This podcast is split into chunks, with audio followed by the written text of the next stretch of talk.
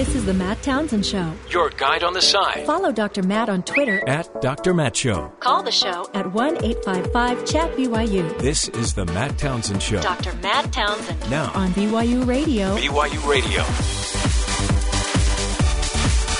Good morning, everybody. Welcome to the Matt Townsend Show. Dr. Matt here. Top of the morning to you.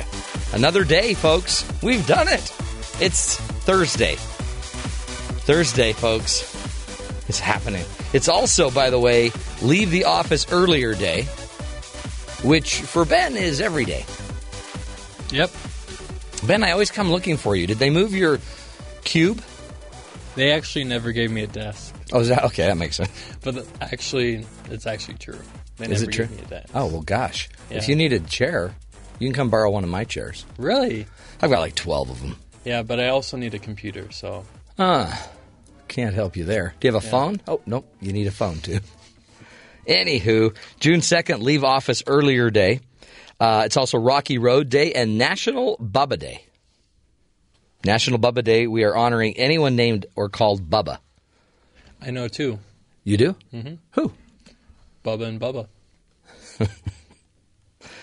Holy cow. Did you know that Bubba is Yiddish word for grandmother? I'm pretty sure in the South they don't know that.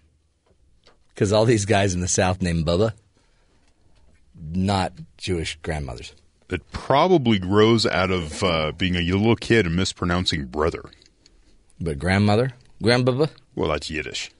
Yeah. But in the South, that's probably, that's Bubba. Probably more of the common use of Bubba in the United States. Isn't my Bubba and my Mubba? That's cool. Happy Bubba Day. We got a great show for you today. Starting out, we're going to be talking with Tim Ballard. It's an interview I did about 2 weeks ago, a week and a half ago.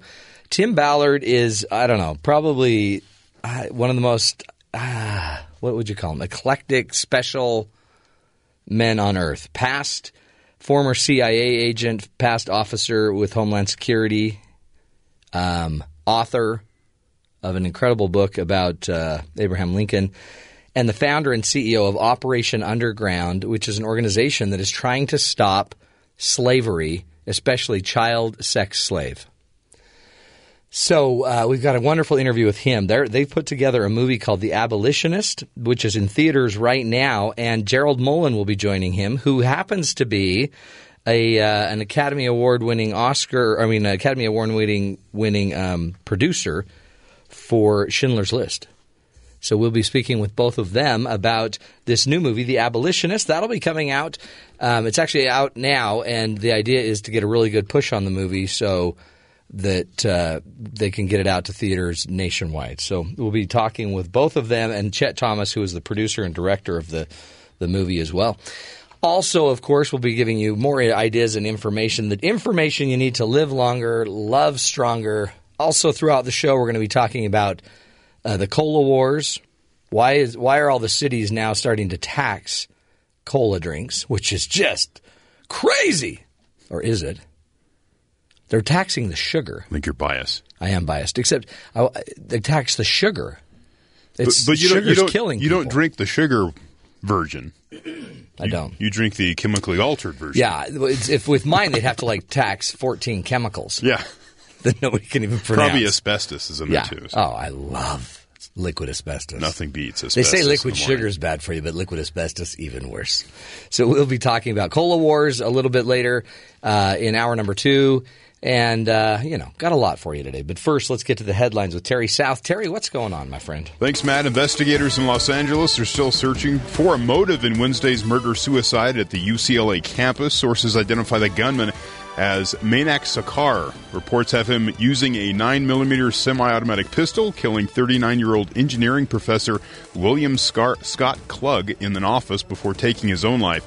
UCLA officials are also reviewing safety protocols as the shooting revealed a problem with the doors on the campus. Students and staff were instructed to find a secure place as hundreds of LAPD officers, FBI, ATF responded to the 30,000-student campus. But without proper locks, students were forced to improvise using chairs, power cords, and a foosball table to make sure no one could enter the room. In the engineering building, they just dreamed up random locks and started trying to really kind of just make use of the material in the room to lock the doors. Classes were suspended Wednesday and will resume this morning. Friends and family are remembering the victim, William Klug, professor of mechanical and aerospace engineering, husband and father of two young children, who coached his son's Little League baseball team.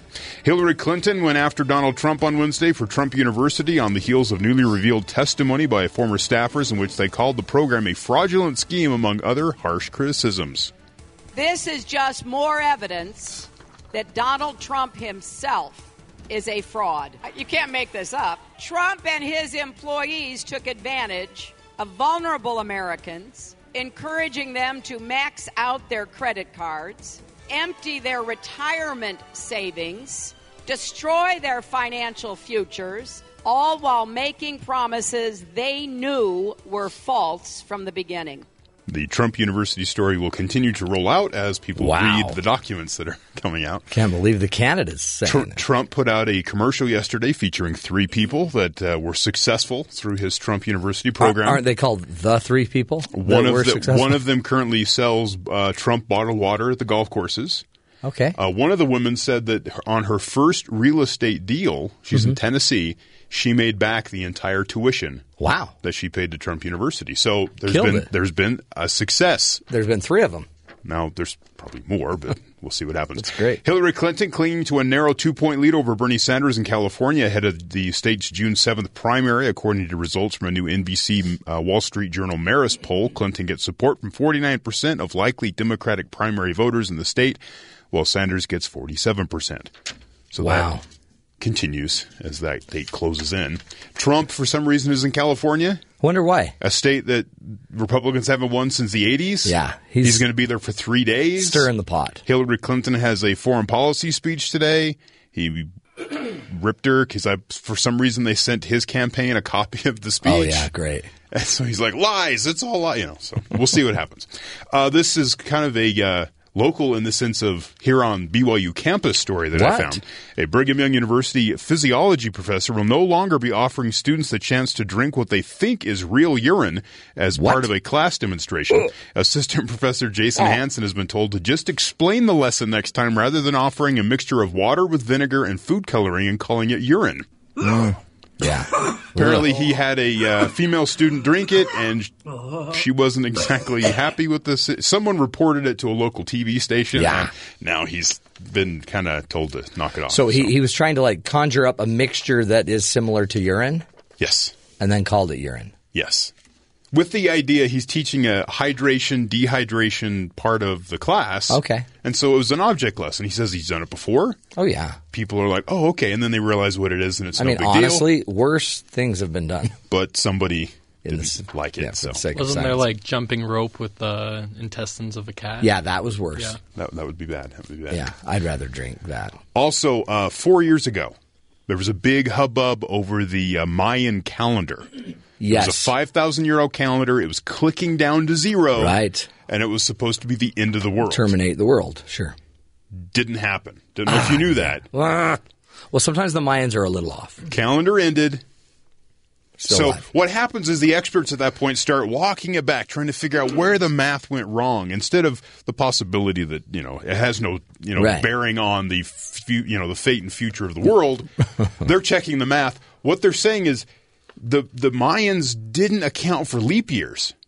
Ah, blasted! Right, so the math was off for 5,000 years. So they reworked the arithmetic. Okay. And so they now we know they come back to a new figure. Great. When's the new date? June 3rd, between June 3rd and 4th. So this weekend, boy. So what are you going to do with the next couple days of your life? Yeah, tomorrow's the 3rd. Yeah. Oh, it can't be this weekend. I am swamped. I don't want the world to end this weekend. Should we reschedule? Man, the Mayans were way off. They must have factored something else wrong. So and it says Anthony Aveni, an expert in ancient Mesoamerican astronomy at Colgate University, told National Geographic that the Mayans didn't care about leap year. So without that factored in, your end results on when the end of the world is. Mess you up every time. So see, public service. Okay, well, everybody, if you were planning something on Sunday, I'd cancel it. Try to move it up to Friday or Saturday. Apparently the end of the world. In this article I found in the India Times, Goes through all the math if you'd like to look at it. The India Times. Do you read that much? It just sort of popped up in my newsfeed. It's pretty amazing. That is that's some good newsfeed you got there. Hey, got some bad news for you today. Well, actually, it's probably good news. Hormones apparently that are released during hunger they affect decision making. Where am I supposed to get it? You know, never make a decision when you're hungry. So the idea of being hangry is real. You're hangry, but you're a hangridiot. A hangridiot? Wow. You're a hungry, angry, not so smart person. Interesting. Because apparently the hormone ghrelin, which I thought was a villain in a Batman movie, Ghrelin. Is released before meals and is known to increase the appetite. It has a negative effect on both decision-making and impulse control. So you may have noticed that when you get really hungry, what happens is ghrelin is produced in your stomach, and then it makes you kind of irritable, and it also makes you, not so smart things. Make bad choices. Make horrible choices.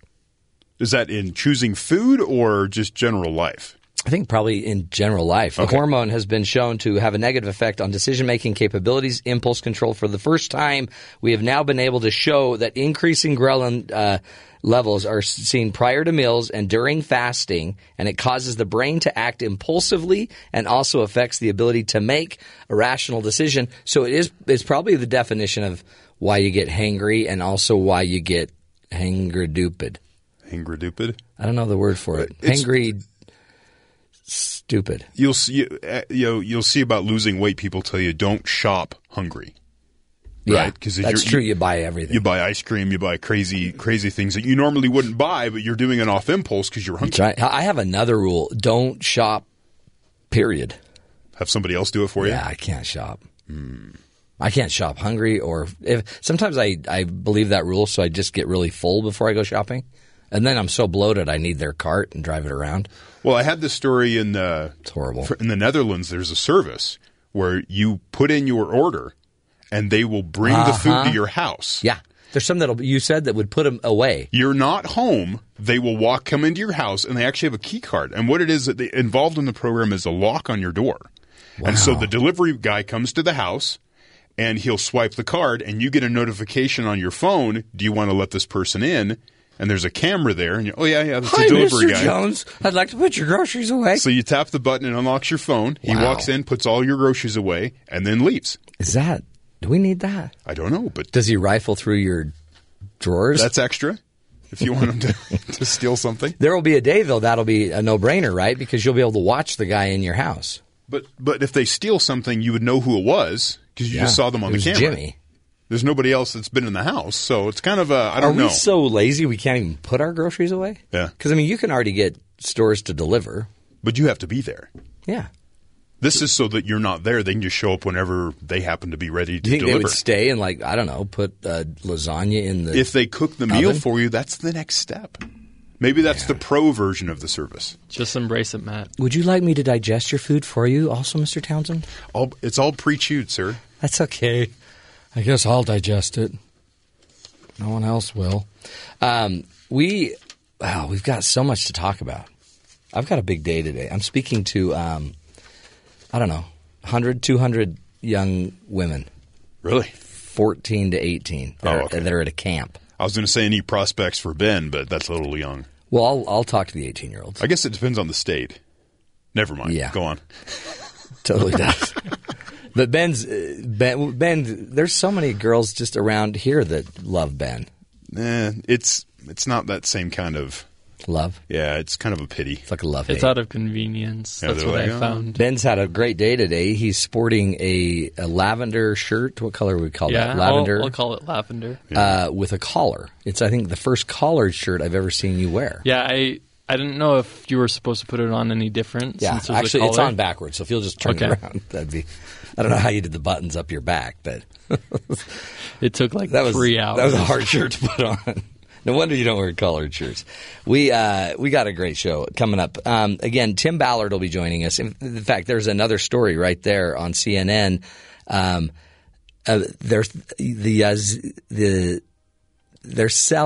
ISIS are selling women, 11-year-old girls for $9,000.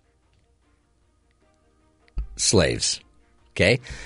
And that very story now that's hit the news is going to is our next guest, somebody that's fighting against really slave trade, especially sex trade of children. 2 million children are sold into slavery as sex slaves a year, folks. So listen up. We'll take a break. When we come back, Tim Ballard will be joining us from Operation Underground, talking about his movie, The Abolitionists, and Gerald Molen will be with him, Academy Award-winning producer for Schindler's List and Jurassic Park. Stick with us, folks.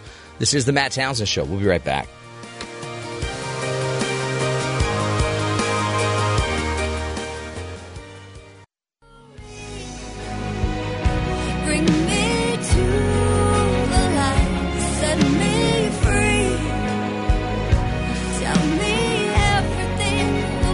Welcome back, everybody, to the Matt Townsend Show.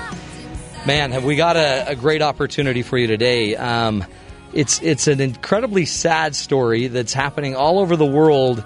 And some good friends of the show, good friends of, I think, really humanity, have taken it upon themselves to fight the sex trafficking trade. And we've talked about him on the show before. Tim Ballard is joining us. He's the founder and the CEO of an organization that is designed and created to stop sex trafficking.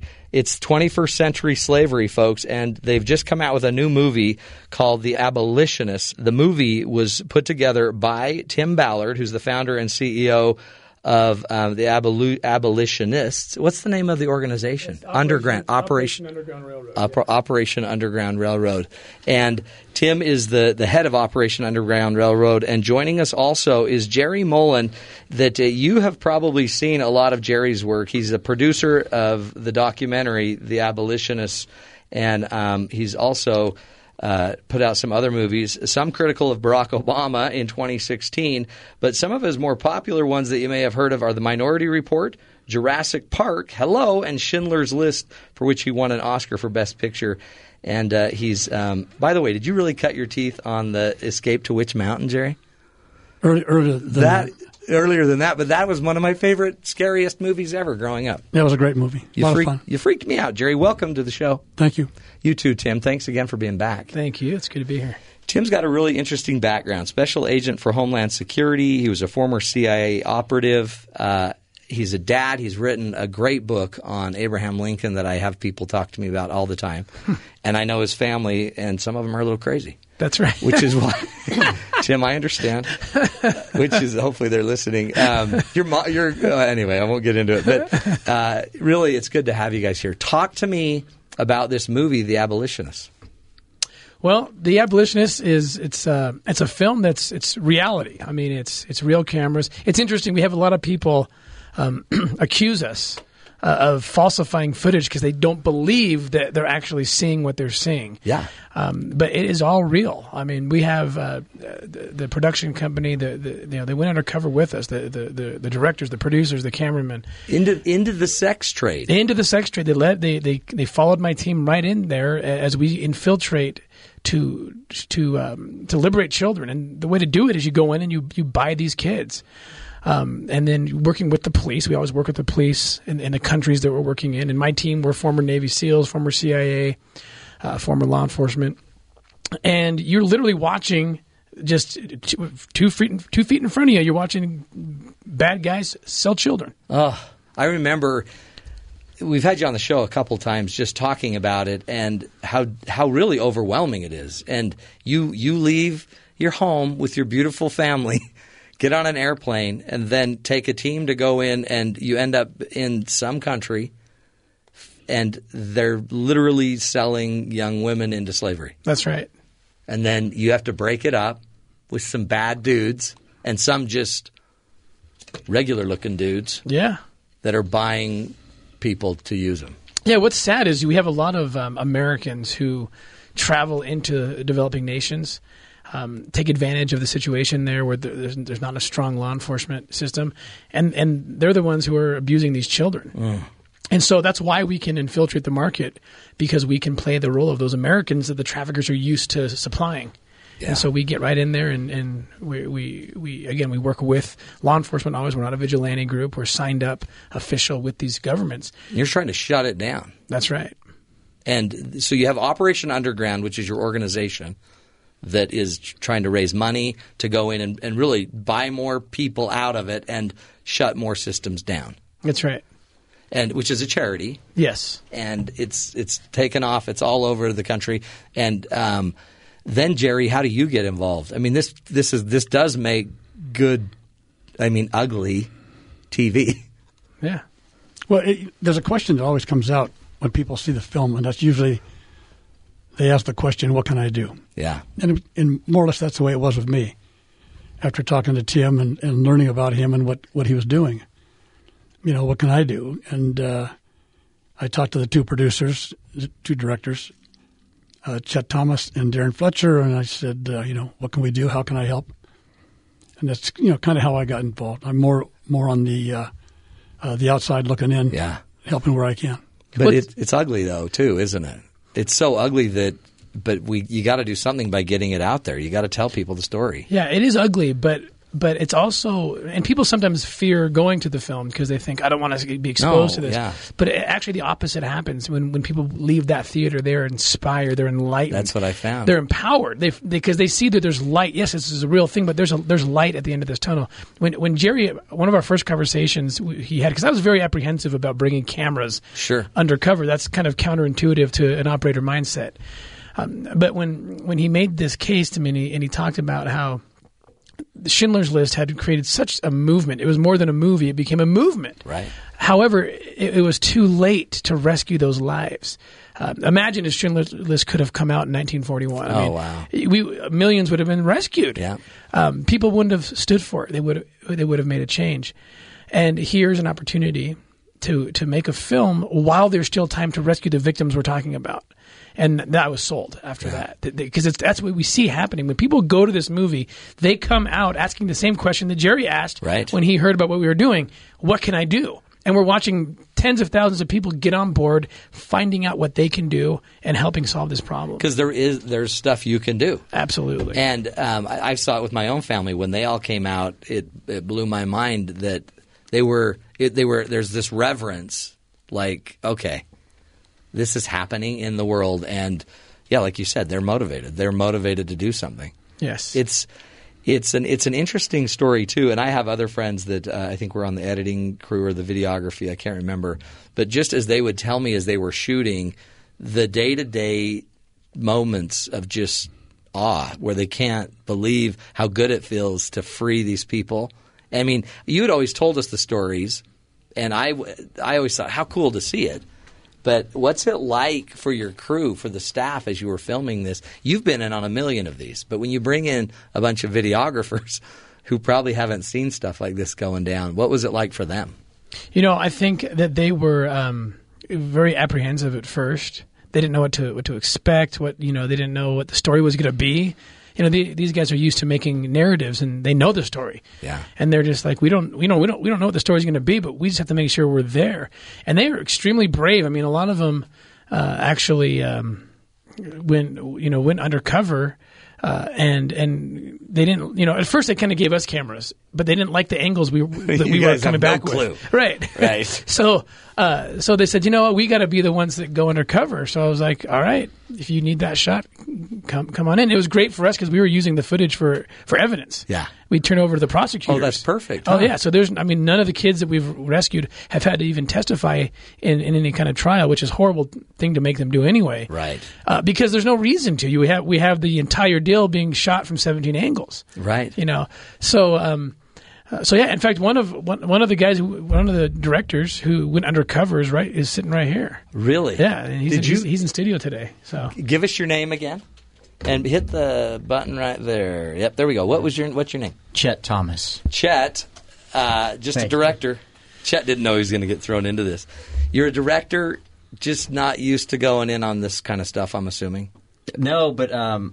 Yeah, originally it was an interesting opportunity, I guess, if you call it that. But going in and going undercover, it's been pretty exhilarating, pretty mind blowing. And I, you know, Tim can say this, but I think I'm pretty good at the undercover stuff. Don't you think, Tim? He's gotten a lot better. Did he? What do you? Yeah. I've gotten a lot better. Yeah. Haven't you? Okay. Yeah. Did Chet improve the camera angles though? Chet, did you get a better shot when you went in? I think absolutely. So. Absolutely. Yes. It's a weird story because tell us the numbers, Tim, about slavery and how many. What are we looking at? Human trafficking. And that's the thing that's the most frustrating part to me is that people don't realize how enormous it is. Yeah. And so it's easy for them to sit back and say, well, the governments of the world have this. They got it. And no slam on the governments. This problem is just so enormous. There are more slaves living today than ever lived before in the history of the earth. In fact, if you add it up, and these stats are absolutely correct. If you added up all the slaves that lived during the 350 plus years of the transatlantic slave trade, add them all up, and there's still more living today in the world. Over 30 million people enslaved. Our organization really focuses on the 2 million, or actually 5 million, who are child slaves, whether it's sex trafficking or slave labor. We mostly focus on the sex trafficking. But that's how enormous this problem is. I mean, there are, and if you think about this, it's really scary. If you think about the fact that there's 2 million children forced into the commercial sex trade, you got to ask yourself, what kind of demand justifies that number? Oh. How many people want this? Right. So many. Millions of people are sex addicts, largely because of the pornified world we live in. Right. And this is what they're looking for, and they go for this. And that's why these kids are being exploited. So one of the benefits of having a movie like this is, I guess, telling the story to the healthier and maybe, educating others of what the possibilities are, or what a pornified air quotes world looks like. Absolutely, because we clean it up, right? We clean it up in the U.S. so it doesn't look this dirty and raunchy, right? But it's all in the U.S. It's all here. It's mostly here. Online. Yeah. In fact, our organization has a very aggressive software development program.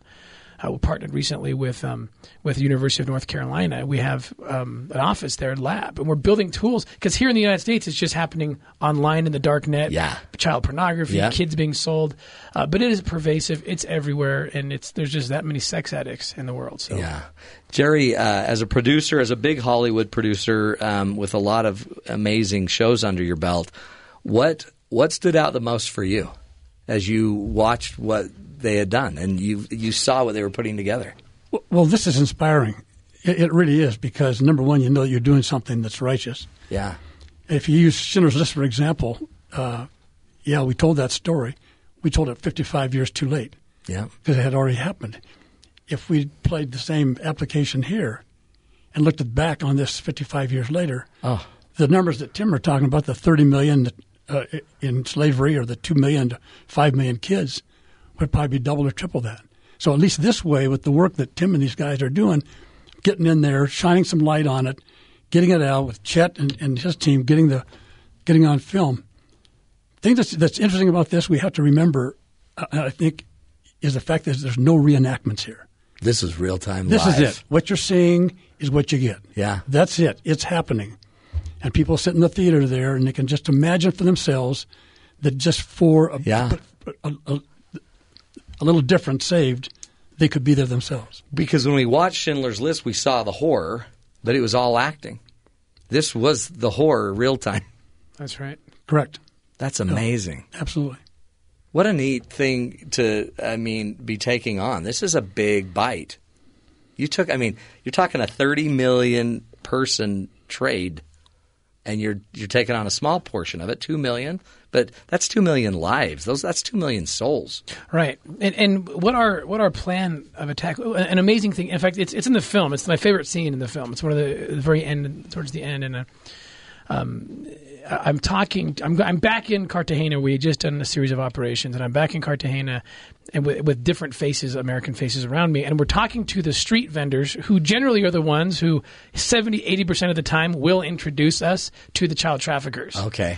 And so we're going around, and everyone is saying to us, these vendors, "Are you crazy? You cannot do that to kids here. Haven't you been watching the press? These Americans went to jail." Him not knowing, these guys not knowing who they're talking to, and we're acting kind of surprised, like, "Oh, really?" He's like, "Yeah, don't get involved." And that's when it kind of hit us that We've just rescued kids who never knew they needed rescuing, and they never will know. And that felt the best, right? Because we put away OUR. Our organization's put away over 180 traffickers. Wow! In the last couple of years, how many kids will not be affected now? The deterrent effect, right? I mean, we shut down child trafficking in Cartagena at least for a period. The key is to go back and hit it again and get the press involved again. Keep talking about it. Keep hitting. Keep talking about it until, the barriers for entry into that black market are just too high. Yeah. And people stop. Until no one wants to, mess with it. Wow, interesting stuff. Again, we're speaking with Tim Ballard, who's the founder and CEO of Operation Underground, and also Gerald Molen, who just is an incredible producer. And I like to just call him a big Hollywood star, Jerry. You're an Academy Award-winning producer, for crying out loud. He won't bring his Oscar. I ask him every time to bring the Oscar. Bring the Oscar, he won't bring man. It. It's too heavy. And we appreciate Kurt. We're going to take a break. We're going to come back, continue to discuss this horrendous thing that's going on in the world, folks. But you need to go to rescue2m.com. Rescue2m.com is a website. You got to go see this movie. It'll be out this weekend, and it'll be coming around the country to a theater near you, so please make sure that you go look up rescue2m.com and also Cinemark and Megaplex Theaters. We'll take a break, folks. This is the Matt Townsend Show. We'll be right back. Set me free. Tell me everything will be all right, 'cause I've been locked inside this cage. Welcome back, friends, to the Matt Townsend Show.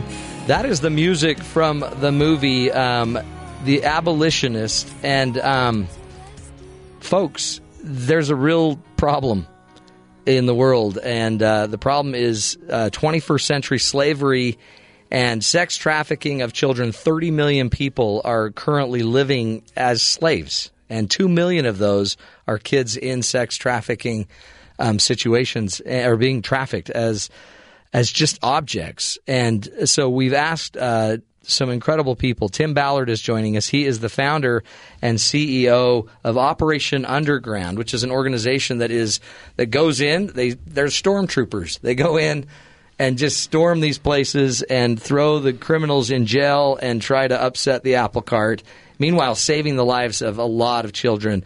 And they've put together the movie, and also part of the movie, Gerald Molen is joining us, who, again, what an incredible background he has. He's been the producer of films, classic films like Minority Report, Jurassic Park, Schindler's List, where he won an Oscar for Best Picture. He also has been the producer over this show as well. So we're honored to have Jerry here, and also Chet Thomas is the director of the film, who went in and made the pictures. The cool thing about this movie, as I'm hearing about it, is my family went to see it on the preview the day I was going to review it. I couldn't go, but my family saw it, and when they came home, they were changed. And I think that's the purpose of the movie is, and my kids, I had younger kids-ish go. But this is a PG-13 movie. This isn't something people should be afraid to see. It's a harsh topic, but it's a real topic. And when you leave motivated to change lives. Is that right? Is that the goal, Tim? That's exactly the goal. I mean, and I've been so encouraged by seeing people watch out. I've literally watched thousands of people watch it. Yeah. And I watch them come out, and they just say, what can I do? I got to get on board. How can I do something? That's it, huh? And that's what we need. These kids deserve that, and that's what we need. And so the more people that get into these theaters, and this is important, it's a numbers game here. If we don't do well right now, other theaters won't pick it up later. So we have to do well right now, because really kids are at stake here. That's right. No, it truly is, because I know what happens when people see it. We get more troops. More stormtroopers on the ground. So. And you can open it up. So part of that, Chet, is so we've got to get people in theaters this weekend in Utah. Right. And then if it does well in Utah, it'll roll out to other states. Yeah, it'll get pulled into other states. If we can – what the term is per screen average. If we can sell these theaters out that we have in the Cinemarks and the Larry H. Miller theaters, then others that are watching the numbers will say, well, what is this movie? They'll recognize it and say, no – They all feel like they're missing out on something. Yeah. If we can create that scarcity mentality, then they'll pull it in, and then it just catches fire and goes. And like you were saying before, our biggest fans are against this cause are women, moms, yeah. and they're often the ones that feel like they're scared to go see this movie, and they just, when they come out of the movie, the moms are like, "I'm so glad I went," and now I'm going to bring my 13-year-old daughter or my son to make sure they get the message. That's the first thing my wife said is, "Oh yeah, you're going to have to have them on your show," because that it's incredible, and it really. It's again, we don't want to scare anyone away from it. In fact. This is about education, right? Getting people involved. And talk about I know you've gone to a bunch of different areas. Haiti was one. I know some of them were in Asia as well, if I recall last time. Yeah, we've been in close to 15 different countries. That's right, Cartagena and other places. Yeah. So give us just maybe, Chet, walk through a scenario. Maybe like the Haitian scenario. Sure. What does the average scene look like? Well, I mean, the scene that comes to mind is really interesting. As we're following the team from Operation Underground Railroad, in Haiti, we were going after a little boy that had been kidnapped. His name's Gardy. And Tim's team had infiltrated an orphanage. We'd taken down – they sold us, a couple of kids, and we'd taken down these – two individuals. And the scene that comes to mind is, remember, Tim, when we were sitting in that room and they were interrogating her essentially in the other room.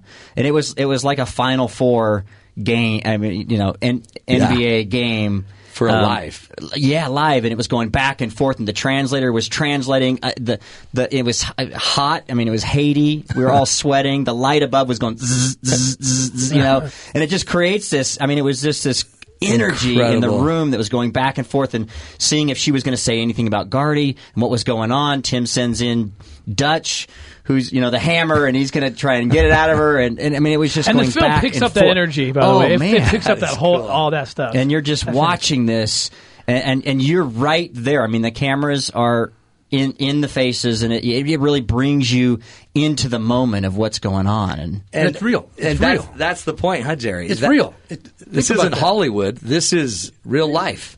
I mean, this is crazy because it has all the aspects of Hollywood, even the buzzing light. Oh, yeah. Which you'd see in a Bond movie or whatever, and yet in the end, it's real-time saving kids' lives. Yeah, that's power. Well, and it's if you follow that story through, it's taking those kids that we rescued, getting them into Tim shut down the whole orphanage and pulled all those kids. That was 28 kids, put them into an orphanage to get rehabilitation and really focusing on that to making sure. We don't just save them and leave them. Tim doesn't, the organization doesn't, but they really make sure that they're. So Tim, talk about that. So when you pulled 23, I mean, what is that like? Loading 23 kids in buses as you drive away from their. Well, it's captivity. There's nothing like it. This job is bittersweet, and that's the sweet part where you look at these kids and think they have a chance. No, they're not for sale anymore. And it's two of the kids changed my life to the point that something special. The Haiti case is. We've done this many times, but two of the kids actually. It was the two that we bought. The two that we actually bought that you see in the film right there. We're actually, my wife and I were actually adopting those two children. Really? Yeah, it was an interesting thing because I've been in this situation before and didn't feel this way, but with these kids, it was something that was different, and I thought this is not enough. Just to get them into a place where they're not being sold, it's not enough. Right. And one of my board members, Mark Stott, is involved in doing the same thing, bringing some of the kids home, and so it was life changing for me in more than one way, for sure. That's amazing. And Jerry, you've seen a whole other side of this too. Like, people go see the movie, they hear stories like this, and then out of nowhere they just do what they can. You were telling a story about Arda Molen, who's just making dresses. Because she can. She saw the film, and she was, as we talked about, she was inspired, wanted to do something to help. So she just started making dresses, called and told me she had 50 at one point. By the time we got them picked up, I think she had 70. And this is a woman who was recuperating from an accident she had up here on I-15. But it's just the fact that people want to do something. Yeah, that's the key, huh? The question always is, what can I do? We want people to call their friends, to use their social media. Let people know. If they've got see this people, movie, pass this movie around, send it on. Share it. Exactly.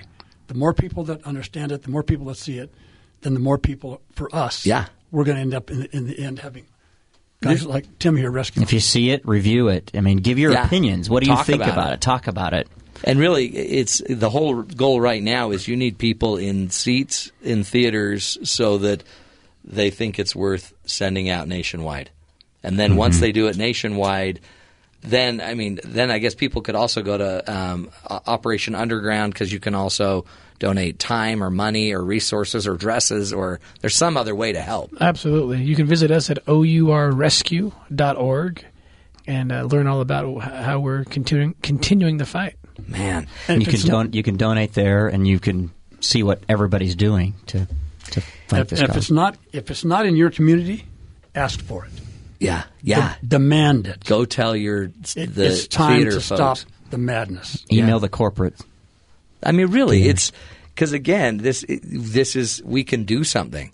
This isn't 50, 60 years after when we're making this movie. We're doing it real time. And two, I guess, like you were saying, Tim, you're changing – I mean, these are souls, right? These are beings. Right. And you can't – I mean, humans are using humans. Yeah. And somebody needs to step in. And you'd think they wouldn't have to come from here, but you're being called. Does everybody feel called to this then? I mean, because it's kind of a disparate group. It's a different group that you've thrown together. And yet every time I talk to Tim, I just find more and more people are being called into saying something. Well, it's strange because we have church one day a week and we have 6 days a week for this. Yeah. It's interesting. What if we could dedicate the same spirit the other 6 days? You got it. Save lives. People, as soon as people understand the cause, or they cross Operation Underground Railroad, they see the movie, they all want to do something, you know. And everybody just needs to look at their talents. What are, you know? Hey, if you don't have any talents, then you donate. Right. To Operation Underground Railroad. Or use your social media. If you can, use your social media. If you can sing, sing a song. If you paint, paint. Whatever you can do, you know what you can do. That's right. And the neat thing, I mean, this isn't a charity where anybody's getting rich. This is a charity where you're just being enriched by seeing lives saved. That's right. That's pretty powerful. It is. Tim, you started this so long ago. Again, you wrote a great book, an incredible book on Lincoln. Would you ever have thought it would get here? No, not at all. I can't, and it's because it's because of what we're talking about. It's because people get called. I didn't realize how many people would feel called and tell me a story that sounded very familiar to my own story. Yeah, and that's how this thing has grown. You know, and it can, and like I found out about it from Holly Olson, a mommy, just a cute little mommy that just won't shut her flapper. And she just keeps proselyting about how important this is. So moms don't need to be afraid of this. Moms can step up and get your kids to at least see it and start the conversation, and then share it. Social media. Then go to a bunch of websites. One for sure to go to is rescue2m.com. And also if you want to go to the movies website, because if you're in another state, not Utah, that's going to be seeing the movie or have the chance to see the movie, go to theabolitionistmovie.com to learn more about the movie. But it'll be coming. It'll be coming as long as we do our job in the next few weeks. Yeah, and right? if you want to be a part of donating or whatever, then you go to the Operation OURrescue.org. OURrescue.org to donate and to get involved any way you can. Well, we appreciate all of you. Again, we appreciate Tim Ballard. Thanks for being here. And Jerry Molen also thanks. Chet Thomas, thanks for being here. Everybody, thank you for getting it to our attention. Get out there and let's save some lives, folks. It's sad. It's sad that it has to be people using people, but then why not? And it could also be people saving people. You go be part of that group. We'll take a break, folks. This is the Matt Townsend Show, helping you find the good in the world. And we just found it at the abolitionistsmovie.com. We'll take a break. We'll be right back. Stick with us.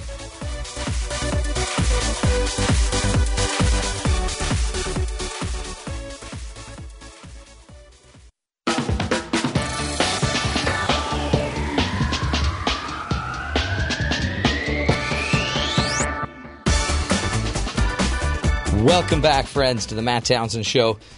Fascinated by that interview with Tim Ballard and Gerald Molen and Abolitionist, the movie. It's, again, the headlines are, they're already talking and still talking about what ISIS is doing, selling these kids into slavery. And Boko Haram, you heard about where an entire village of young women were kidnapped and taken away. So it's a tough world, folks, that we're living in, and you can't fight everything, right? But you can fight what you can fight, and that's what I love about what Tim and Operation Underground are doing. Is it's just people doing what they can do, and you can go watch the movie. You also can go look at their website.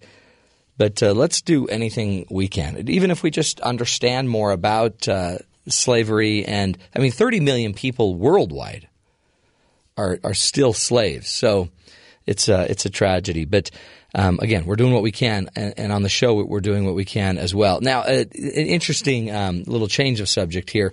The British have fixed something. A problem that we've been seeing at airports, all of these drones, right? These drones that are flying near airports, and nobody knows what they're doing. What are these little aerial vehicles doing? It's probably some kid with a remote control airplane, if you remember the day. But the Federal Aviation Administration is expanding efforts to basically detect small unmanned aerial vehicles near the airports, and they figured out a way to stop them. This is kind of scary. They have a laser-guided defense system. It's called the It works by jamming signals. That just took out 3 drones. Jamming signals to the drones, making them unresponsive. It's a thermal imaging camera, allows the operators to target unwanted drones before jamming the drone with high-powered radio signals. And they just bring them to the ground. Boom. So the Brits are after it, and the anti-drone system is proving to have a lot of success. Sometimes people are flying their drones in an unsafe manner. So now all of a sudden, when you are at a football game, you may see these lasers up around the stadium that are designed to bring down drones. A lot safer, folks. I think they should implement an explosion aspect to it. You want them to explode. You don't want them to just die out. Yeah. Yeah. It's not that kind of laser. It's just going to overpower it with, high-powered radio signal. It's safer. Just let it fall. It's still a falling object. Yeah, but if you want to teach them a lesson, if you want to... Yeah, you want it to explode. You like things to explode. But you can't... Everything can't explode, Ben. Some things just... have to wither away and die. If I were in charge. Once again, Ben, the reason you're not in charge. People would get maimed and hurt. Interesting stuff, isn't it? So if you've got a drone, be careful, because people are on you. They're going to follow you now. And now they know how to bring it down. That's hour number 1 of the Matt Townsend Show. We'll take a break. Come back next hour. We're talking cola wars. Are colas and, sugary drinks, are they as harmful to our health as we think? Stick with us, folks. There's a reason they're after them. This is the Matt Townsend Show. We'll be right back.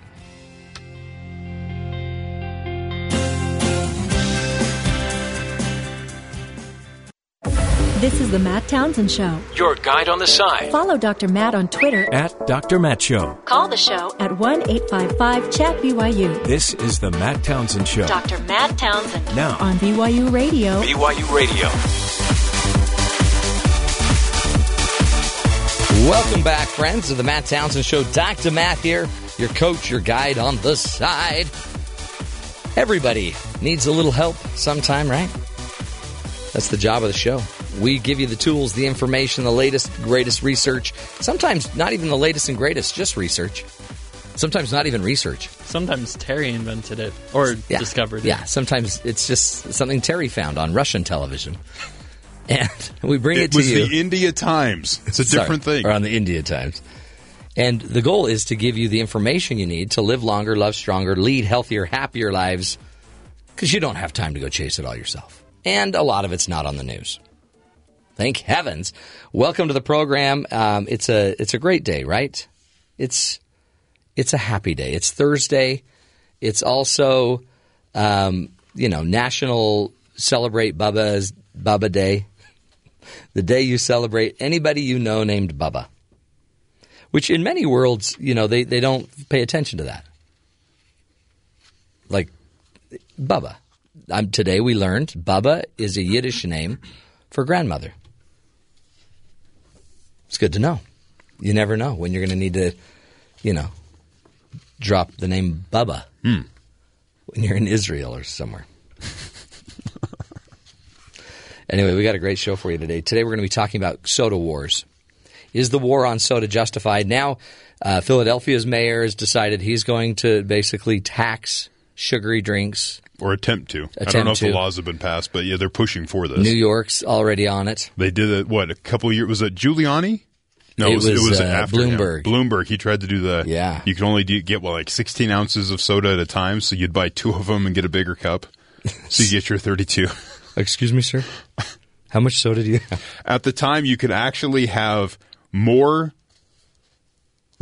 personal use marijuana on you than soda. Ounces of soda. Wow. It was legal to have more of that. It was just that's how the laws were at the time. So people were just kind of going out of their mind. Relax. Just some soda. But there's a war on soda, and we will be speaking with Dr. Ayala Laufer-Cahana, who has a website, wrote a wonderful article on the soda war, and there's a reason. It's really a sugar war. It's a liquidy sugar war is what they're after.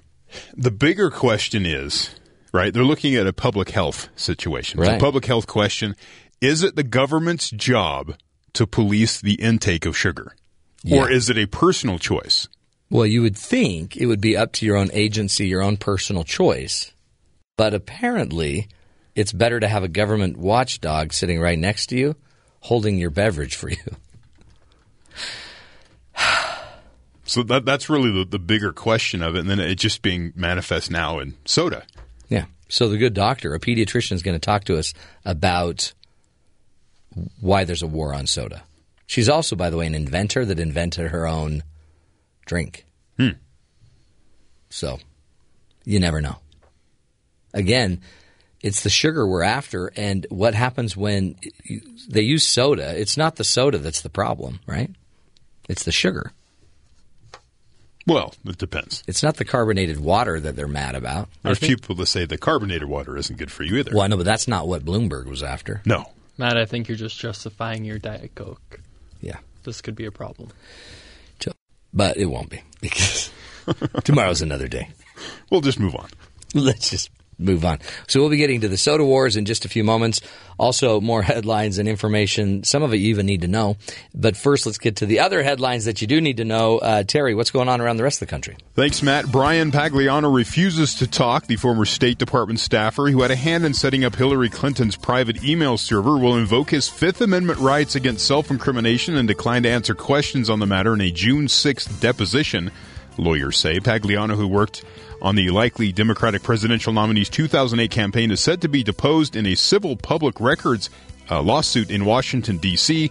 Pagliano has also refused to appear before a House panel investigating the 2012 Benghazi consulate attacks. Wow. So that's the... That's weird, because the government gave him immunity. Yes. But I guess in the civil lawsuits, he doesn't have immunity. No. So he'll just plead the Fifth. Huh. President Obama told voters in no uncertain terms on Wednesday that Donald Trump and the GOP are misleading them on feasible policies and promises regarding the economy. Now Trump has hit back, telling an audience at his rally in Sacramento last night that Obama doesn't have a clue, and that if he campaigns, that means I'm allowed to hit him just like I hit Bill Clinton. He shouldn't campaign, Trump went on. He should go out and do the job that he's supposed to be doing. Wow. This is crazy. Remember how we said this is going to get worse? Yeah. Well, and the president's now getting involved. Yes. Which is, and He did a town hall meeting last night and talked about it some more on PBS. So, a gunman who allegedly shot two Northern California police officers was still locked in a standoff with police at about 3 a.m. local time this morning. Authorities said the wounded officers of the Fremont Police Department were shot when a traffic stop turned violent and spilled into a chase. One of the officers remained in critical condition early Thursday. The other is listed in stable condition. The suspected shooter was reportedly cornered in a Fremont home after an hours-long door-to-door manhunt. Wow. So that I checked, that story seems to be ongoing. The Consumer Financial Protection Bureau is unveiling proposed new rules that would extend federal oversight to the payday loan industry. The CFPB and the payday lending industry agree that the new rules enacted will radically transform the $38 billion high-interest, low-dollar loan market. The payday industry argues the rules would gut the industry, cutting off access to credit for low-income borrowers. The agency and the many consumer advocacy groups say the new rules are necessary to rein in practices that gouge customers with effective annual interest rates of 390% or more. We've talked about this on the show. Yeah. Now they're stepping in, trying to rein that in and make it so they're not. It's seen as predatory. With the guy we had on the show was saying there's people that use it effectively and use it as you should. Other people don't. Right. Pay off the loan, and they end up in problems. So by the way, depends. Much like all the other credit we have. Yes. You know, credit could be your friend or your foe. Or your foe, depending on they're calling you. How you manage it. Finally, a 6-year-old boy from Quincy, Massachusetts called 911 on his father. Uh-oh. What did his father do? We have the recording. 911 is on Dakota. What's your emergency? Daddy went past a red light. Yeah? My daddy went past a red light. He has a black truck, and it was in the brand new car, my mommy's car. Yeah. And then And what happened? And then he had to go to the car wash, and then he went past the red light. He did. Mm-hmm. Is he home right now? Yeah. Can I talk to him? Yeah. So it goes on. The 911 operator gets the father on the phone. He's like, I'm really sorry my kid called 911. Dad ran a red light. Yeah. The kid's like, he broke the law. I'm going to call 911. So we'll shut somebody down right away. I bet he got arrested. Did he get arrested? No. The dispatcher, he asked Robert to get his father. Robert's father gets on the line. Quickly realizes what the call's about because the kid goes, Dad, the phone's for you. It's Officer Jones. He's like, oh, no, I really apologize. He says with a laugh before telling the dispatcher that there is no emergency. They said the phone call was pretty unique. They said they get hang-ups and stuff like that. So it added some levity. But, it's cute. Call 911, emergencies only. That's why whenever I run a red light, I always tell my kids, look over there. And they all look away, and then I run it. They don't even know I ran it. The police say that no ticket was issued to the father. Whew. Oh, kids.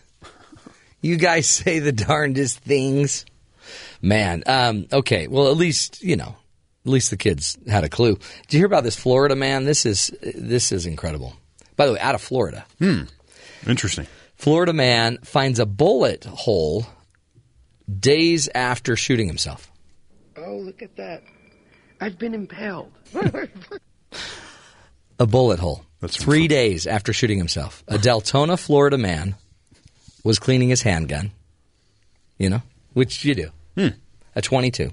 Right. And Blevins, the deputies, his name is Michael Blevins, 37, and he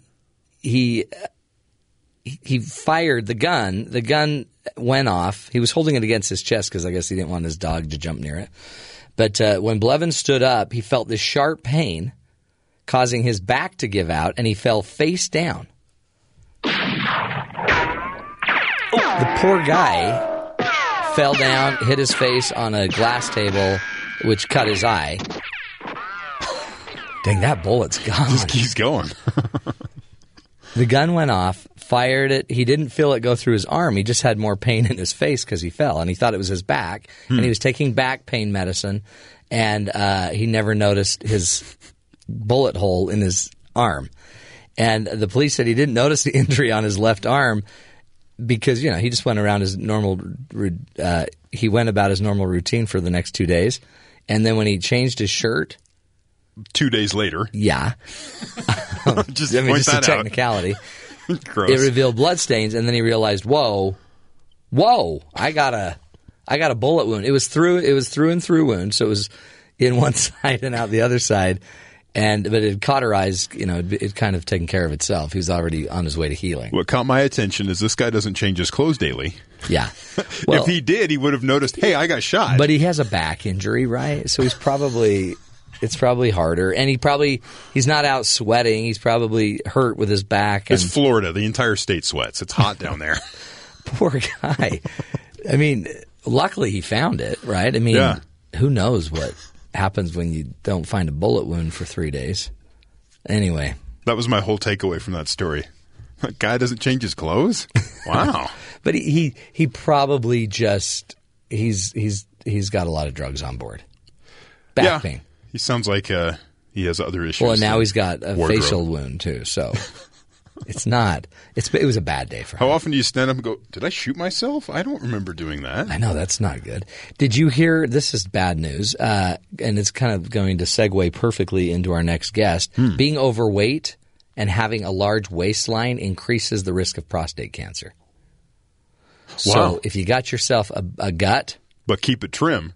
Around the waist. Stay trim around the waist, and you'll have a lower chance of prostate cancer.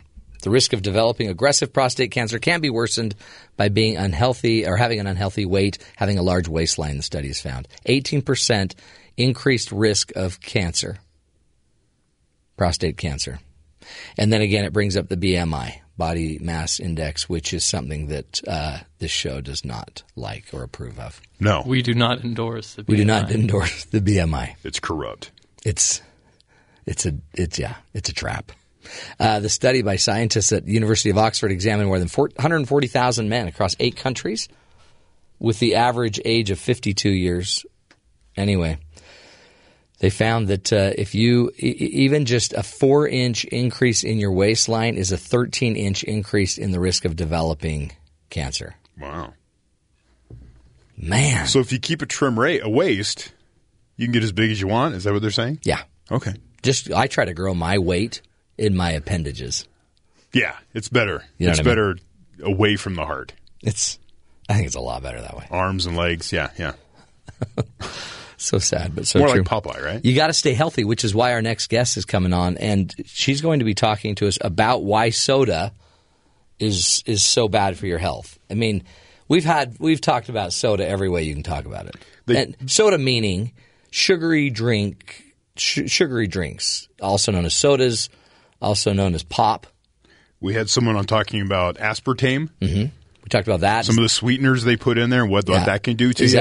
Are you really going to die of cancer because of aspartame? We've never actually talked about the soda. I think the thing that really intrigues me is you can take a soda. Yeah. Pour it on concrete on like a oil stain if your car is dripping oil on your driveway. Right. And just take that oil right off. Yeah. And you go ahead and consume this. Mm-hmm. And I know that. What's the point? And it doesn't really stop me from drinking it. Well, why would it? You can take water. And if you drip water long enough, you'll have the Grand Canyon. That's true. Come on. We're drinking water left and right. But imagine if that was Diet Coke that was dripping into the Grand Canyon. That would be the best Grand Canyon. That would be the grandest canyon ever. But it would have been cut and carved in half the time.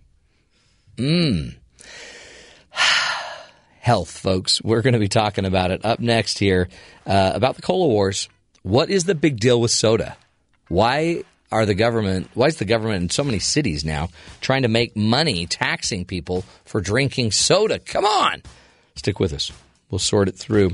This is the Matt Townsend Show. We'll be right back.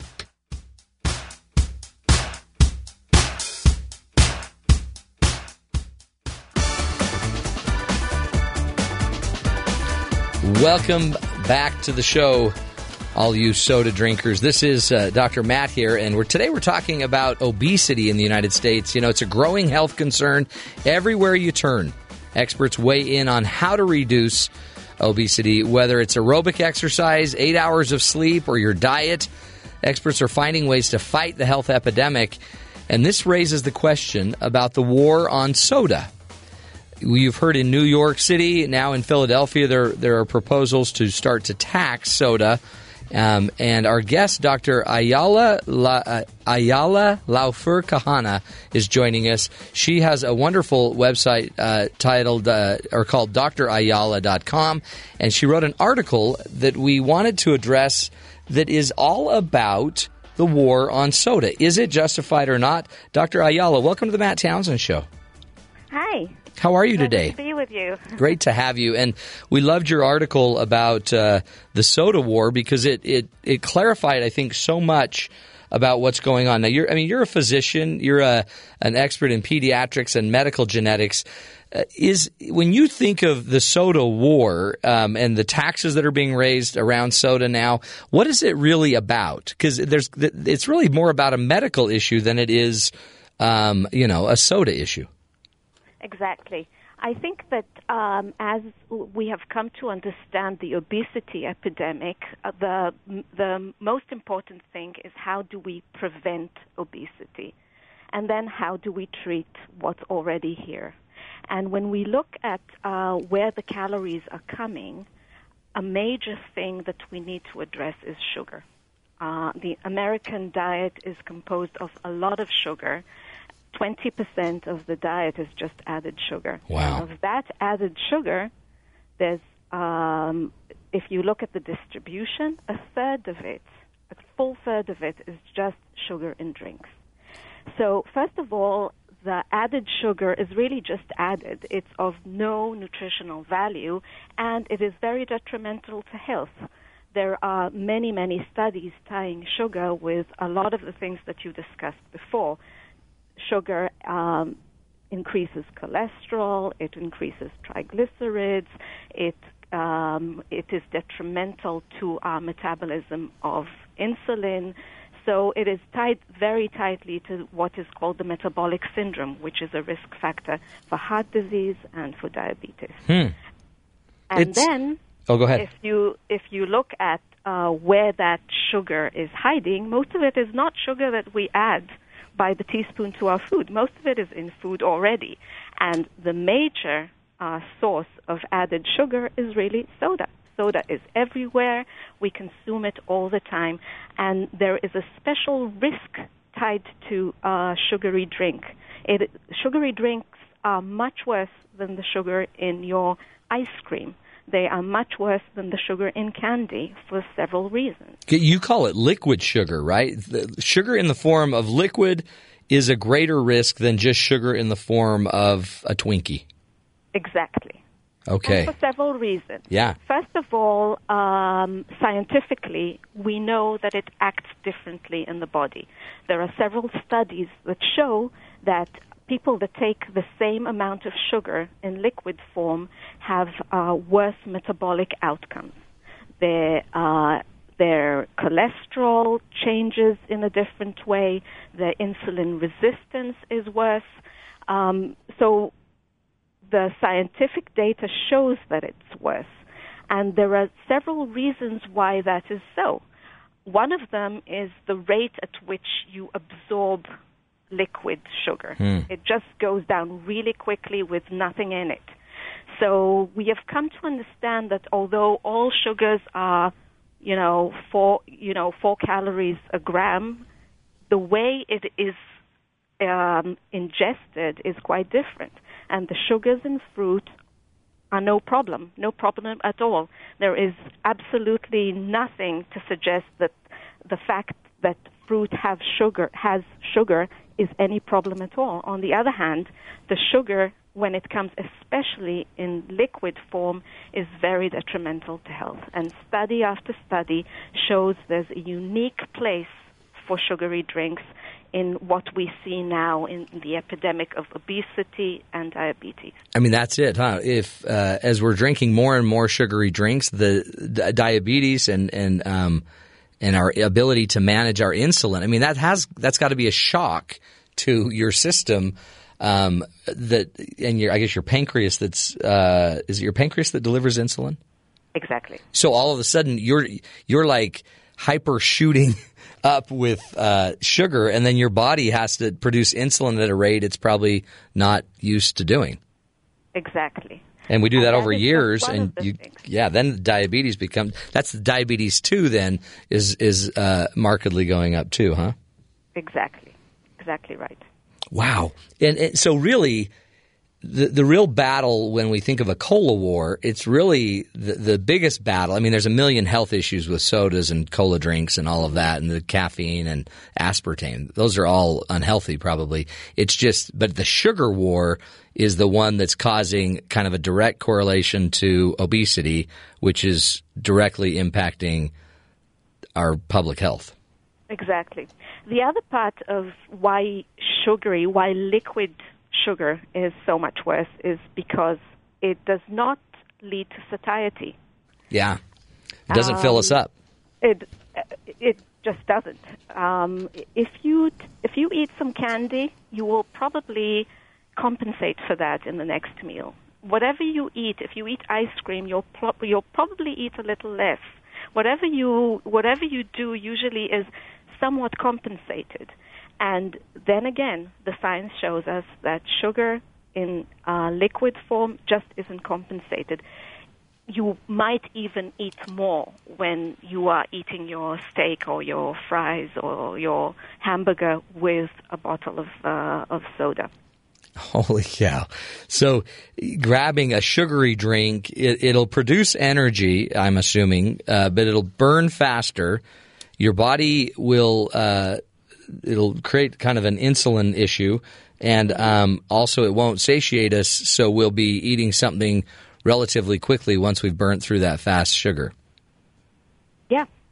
Man. And somehow we just don't count the liquid form of it just doesn't cause satiety. There are all kinds of explanations of why that might be, but it ends up that if you are taking in 300 calories in sugary drinks, these are just extra. These do not come off and are not compensated with a reduction in how much you'll eat. It's really it's wasted calories. If you're if you're counting calories, you don't want to get calories through a liquid. Exactly so. So as health experts start looking at sugar, the guidance from pretty much everybody, there's really complete agreement on that. Soda is the first thing to go. It's the first thing that has to be eliminated from the diet. First of all, it's the lowest hanging fruit. It's the easiest. Not that I'm saying that it's easy to change any habit, but as far as eating, most of the things that you take off the diet, you're hungry. Right. It's really hard to reduce your caloric intake. Somehow with soda, it is really just a habit. Yeah. Because you're no hungrier when you replace soda with water or a flavored water, or with just club soda. You're no hungrier. It's the easiest thing to change. Once you change it, you are no hungrier, and it's easier to keep. Mm-hmm. And it probably just changing that habit would save you a lot of money. A lot of money and a lot of health. Yeah, a lot of health. The health money is major because the price of the soda does not reflect. That's one of the problems. It is extremely cheap when you go to the convenience store, and it's extremely expensive in suffering and public health. Yeah, and the health cost. And our children. That's what's hard about this is it's our children that will suffer. We're the parents, and we're the ones buying these drinks. But then, too, I mean, there's also availability. I mean, there's a lot of discussion about lower income areas don't always have there's always water. They have better choices, but we've got to educate and get everybody educated to know what the choices are. And, you know, these kids will line up at their schools to get a pop or a soda when there's a drinking fountain right next to the very machine they're buying the soda out of. Yeah, you know, this is one of the things we have evolved to crave sweetness. Yeah. We love sweetness. And what happened with soda, with many, many decades without anybody saying anything, is that it combines everything. First of all, it's sweet. People love it. Yeah. Then it's heavily, heavily marketed, especially to young people, especially in places where, the kind of communities where the income is lower. Mm-hmm. And then there's 100% availability. It's just, you can't, I don't know, when I was a child there wasn't that much, but now you can't walk a block without having a place that dispenses sugary drinks. It's the most available, and then it's so cheap. It's money doesn't even come into the consideration of anybody because it's a cheap treat. Mm-hmm. And it's almost not even considered a treat anymore, right? It's a staple. Mm-hmm. You need a drink. Hello. But I remember as a kid when it was a treat, right? When you'd go to the store and Grandpa would buy you a Coca-Cola in a bottle and you'd take the cap off right there at the machine, and it was a treat, and everyone would stand around like you're eating an ice cream cone. But exactly. Now it's just, hey, that's just another course of the meal. Exactly. And it used to be a small bottle, you would. Yeah. Oh, yeah. Like, yeah, an 8-ounce, 10-ounce bottle, right. Holy cow. Drink it slowly and savor it. Uh-huh. Now it's supposed to be gulped. You chug it. Let's take a break. We're speaking with Dr. Ayala Laufer-Cahana, and she's walking us through her an article that she wrote. Is the war on soda justified? I think yes. The answer is yes. We're going to come back more with Dr. Ayala and her website, Ayala.com, DrAyala.com. We're going to be talking about other options that we have. In fact, she's even just on her own put together a drink, a beverage that's healthy, that's good for you, and we're going to get you hooked, folks, on healthier drinks after this break. Stick with us. This is the Matt Townsend Show. We'll be right back.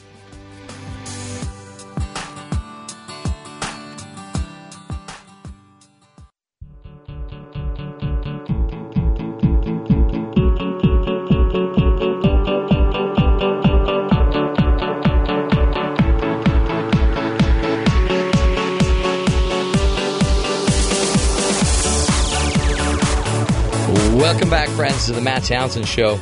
Hey, today we're talking about the soda wars, and we just learned liquid sugar, folks. It's going to kill you one way or another. Your body it absorbs it so quickly that to calibrate the insulin you need, that gets messed up. Also, it just it's so affordable to us that we're taking on more and more of this of sugar. But sugar, especially liquid sugar, it doesn't fill you up. So not only do you take on additional calories, but you're still hungry. So then you obviously need a Twinkie. Joining us is Dr. Ayala Laufer-Cahana. She has a wonderful website. She's a pediatrician and a medical geneticist and an entrepreneur. She also has a wonderful blog with just great insights and resources for us about our diets and recipes you can look at. Dr. Ayala, thank you so much for being with us again. Oh, so glad to be here.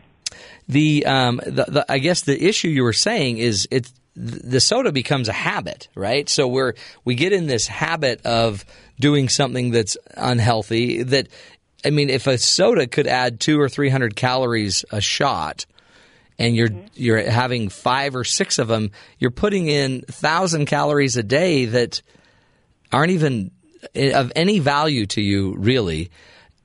But habitually you're doing it. And you're saying it's as simple as we just need to find a way to make water or whatever, flavored water, some other healthier substitute, the habit.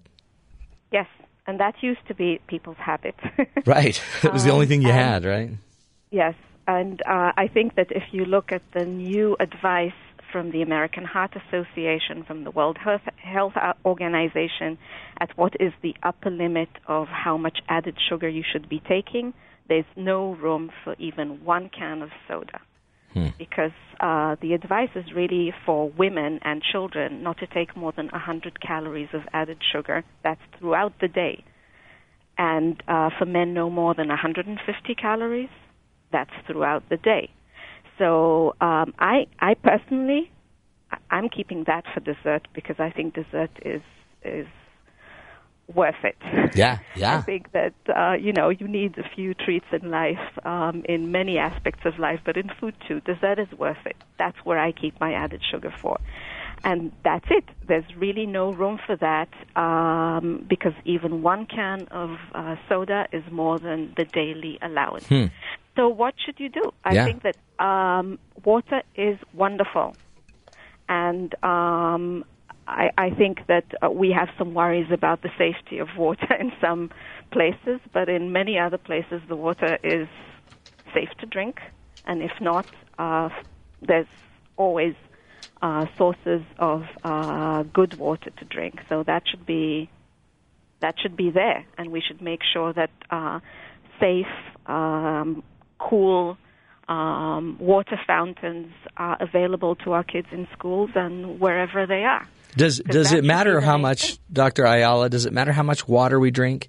How much are we supposed to be drinking? Every time I hear 8 glasses, I don't know. Is there a number? I don't think you'll get a scientific answer to that. But the rule of thumb is that drinking a lot of water is good. Yeah. You better err on the side of more. But the 8 a day is not a scientific answer. Okay, help me with this one then.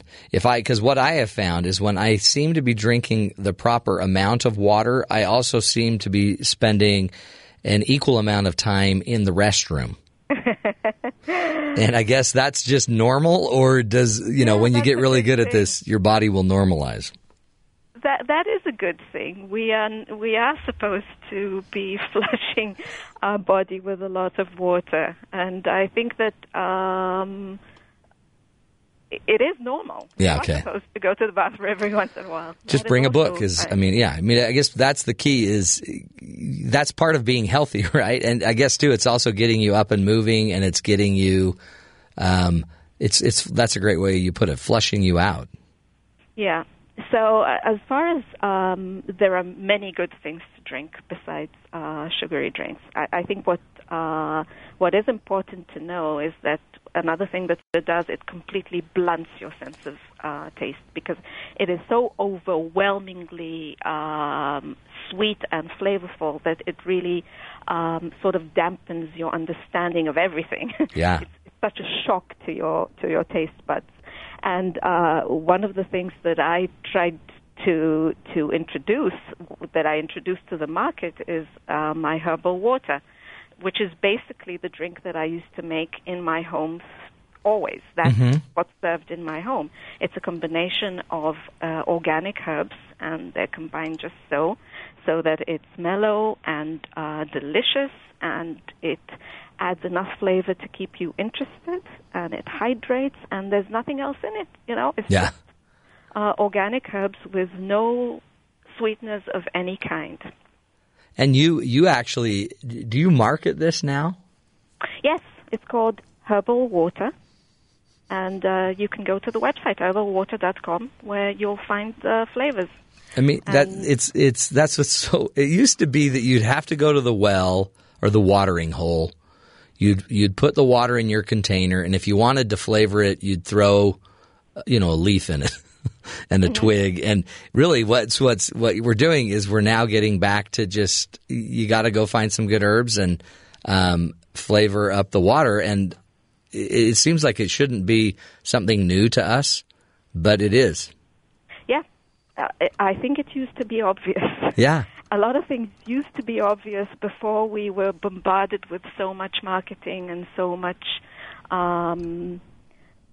messaging that doesn't make sense, and it takes a moment to really just figure out that what we're doing doesn't make sense. It just doesn't make sense. No, it doesn't, and it's killing us. Yeah, I think we are going to look back at the way we drank ourselves heavy, the way we drank ourselves into obesity in a few decades, and we just will not believe it. We will look upon it in the way we now look at the movies from the 50s and 60s with all those smoke-filled rooms, and we'll just say, how did we do that? Yeah. How did we get our kids to drink this and be are obese. A third of them are overweight and obese before they finish school. And I guess this is now what's taking off in the discussion, and why the cola wars it's a pretty important discussion, because it's not about cola and it's not about rights. It's about health, right? These are conversations we should be having, and the more we have them, the more we're at least going to get people either educated and informed, but maybe create a change. Exactly, because I think that we've looked at what it is to lose weight and keep it off for a long time. It is the hardest battle. It really is. It's what fuels the multi-billion industries. But in the end, I think the truth is out there. It is really, really hard to keep the weight off. And unless we make it a little easier for people to make the right choices, to not trip into a life in which they're constantly struggling, this is not really winnable on a public health point of view. I think that it needs to be easier to not gain weight. Yeah. And it's then they add other things, caffeine, that might make it more addictive. And just now we have these other drinks, these energy drinks, and really high sugary energy drinks. It seems like the makers of these drinks are going to keep pushing our limits until we push back. So it's super important to be informed. But we appreciate your great insight and your work. Keep it up. And everybody go to DrAyala.com or herbalwater.com to learn more about a healthy solution to soda. Thank you so much, Dr. Ayala. Thank you. It's been a pleasure. You bet. Folks, it's your life, right? It's your waist. It's your waistline. What do? You got to take over your life a bit here. Parents, figure it out. Just cut out the drinks. My kids, water. We'll drink water. But it is a treat, and it probably should be seen as a treat, just like a dessert, instead of what we, just another serving will be our soda. We'll take a break, folks. This is the Matt Townsend Show. We'll be right back with Little Coach's Corner. Stick with us.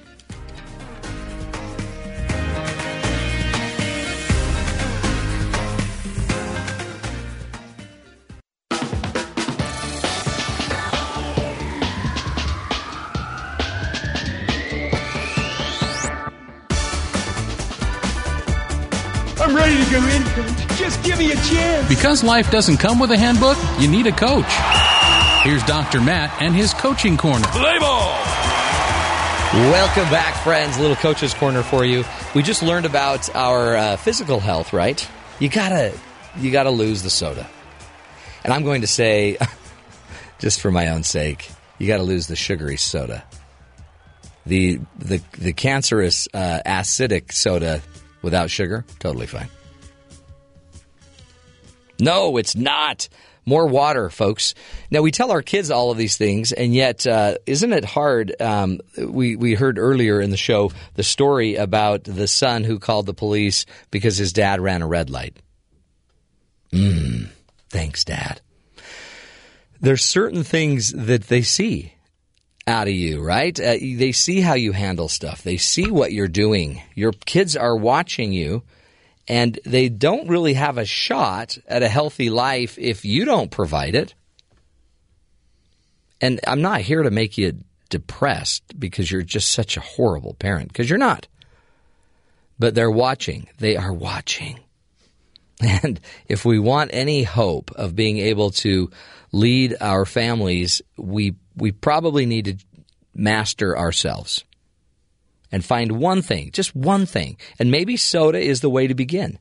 If you know you're a big soda lover, soda drinker, deal with it. Find a way to break the habit. And I wouldn't personally just go diet. I've been diet, and that doesn't help. I find that about 3 times a year I quit soda for about a month. And then I go out with a bunch of friends, and I watch them drink soda, and I'm like, oh, you guys are lucky. Can I just smell your drink? I feel like I'm an alcoholic, and I never had alcohol. So how do we break a habit? How do we break it? But also, one of the things I'd think about is, instead of building the story and the belief that habits are hard to break, let's find a better reason to have the habit. Why would it be valuable for you to get rid of the soda? Well, my kids would be healthier. We would save money. Yeah, what else? We've got to figure out a way deep, deep down to drive this meaning much deeper than having it be about soda. And you got to be careful. You don't want your identity to be, well, I don't drink soda. I've never had sugar on my lips for the last 6 years. It drives me crazy when we become so adamant about one thing, and we've created our entire identity by not doing something. You also need to have your identity being something you do, something that you are. Right? It's, I guess, easier to say what you're not, but sometimes we need to know what you are. So it's not just about a soda war. It's not just about, I'm a lazy bum and I can't get off of sugar. You also have to find what you are. And as soon as you can connect to that deeper meaning in your life and the deeper purpose of what you're about, you'll see that it's not about soda. I have a belief that if we could connect to our deepest, most spiritual self, we wouldn't drink soda, right? We also probably wouldn't make fun of people, and we wouldn't yell, and we wouldn't hold grudges, because there's a deeper, better side of all of us. But our body is constantly battling that. So if we want to fix it, you don't necessarily have to just bare knuckle it and hunker down and get rid of everything in life that tastes good. You might also just want to figure out a deeper purpose for who you are. And again, you don't also have to go sit on a mountain like a monk and meditate. What it might simply mean is, I gotta just figure out why health is so important to me. And it might simply be because it gives me a body that works, and when my body works, it makes this life a little easier to live. It gives me a chance to live longer so I can learn more. If I can figure out why I'm even on this big ball of mud, this planet, then I want to be here to learn. I think I'm here to learn. And if I'm slowly burning the candle at both ends of my life, then my learning is going to be shortchanged. And shortchanged simply because I like sugar. I don't think your God is up there sitting like, I cannot believe he's drinking another super big gulp. But your conscience might be telling you something. And it might be telling you something because you know something about you. You know that you're not drinking enough, or you're not eating enough vegetables, or you're not being the person you need to be. And you can just, I guess, go medicate it by, escaping and getting away from it, or you could just dig a little deeper and find some other way to connect to a deeper reason why you want to get healthier. If it's just about getting in the bathing suit, I promise it won't work. You might get in the bathing suit, but, it might break, or it might not last very long. There's always the deeper reason. And so get out of your body. Get out of your mind that kind of justifies everything we do, and let's get down to our spirit, that deeper inner connected being that you are, and see what it's telling you. It's still telling you, no matter what, you're loved, you're a great person, you're wonderful, even if you're drinking, cola. And it's also telling you, you can stop. You can moderate it. You could get in charge of it and lead it a little bit more. Everyone's going to have a trial. Everyone's going to have a challenge. Everyone. If your challenge are sugary drinks, okay. But no, that's not the real challenge. The real challenge is becoming the best you can become. And you're not bad because you do it. You need to figure it out. No matter what the addiction, or no matter what the craving is, right? Interesting stuff, folks. That's the Coach's Corner. We'll take a break. We've got a whole other hour, folks. Stick with us. Next hour, we're going to be talking about bed bugs, junk in your bed, mites. Ugh. Stick with us. This is the Matt Townsend Show, helping you live longer, love stronger, lead healthier, happier lives. We'll be right back.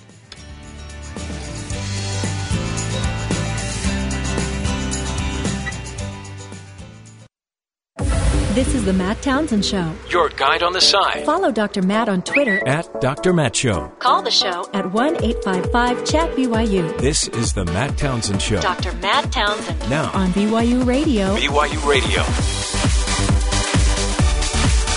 Welcome back, friends, to the Matt Townsend Show, hour number 3.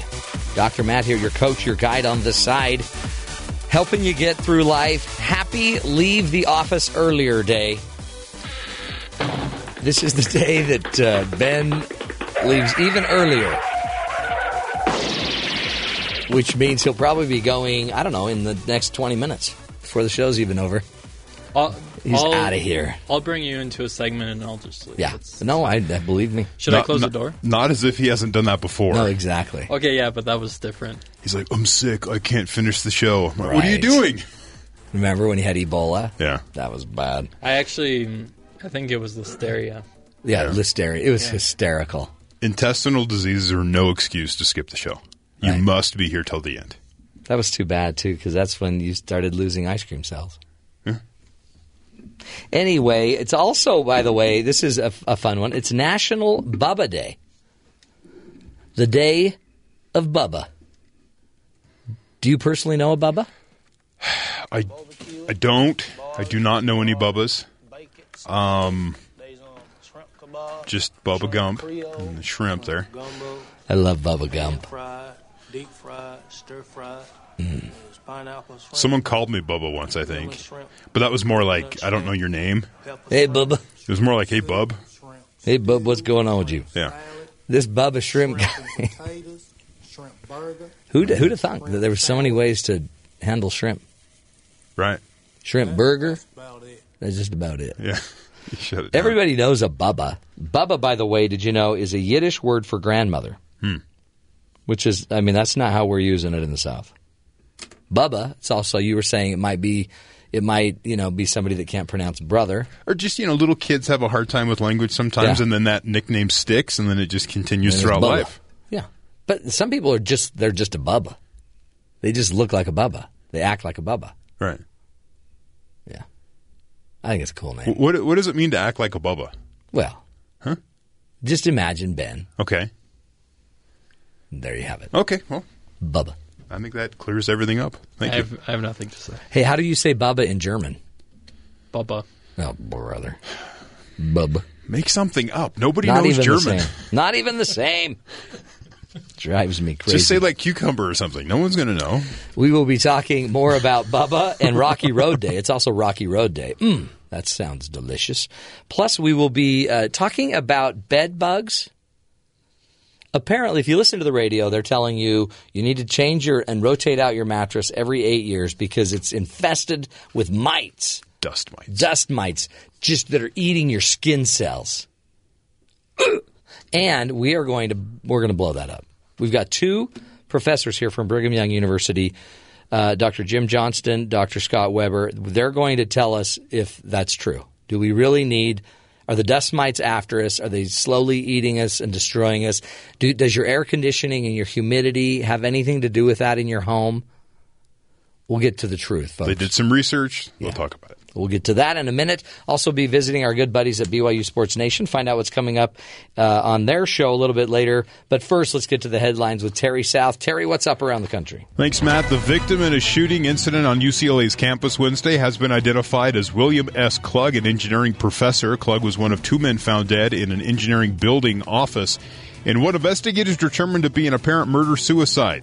He was reportedly a married father of two young children. The shooter is identified as an engineering student, Manak Sakar, who many have may have been despondent over some bad grades. It's the campus was in the middle of finals. It's finals week at UCLA. A lot of pressure, and this might have led to this incident. They're still investigating. UCLA was shut down on Wednesday but is open this morning. The engineering building will be closed the rest of the week. That was the crime scene. Hillary Clinton went after Donald Trump, calling him a fraud over his involvement with Trump University. Donald Trump went after Hillary Clinton at a rally in Sacramento, calling her crooked Hillary and criticizing her foreign policy speech that she is set to deliver later today.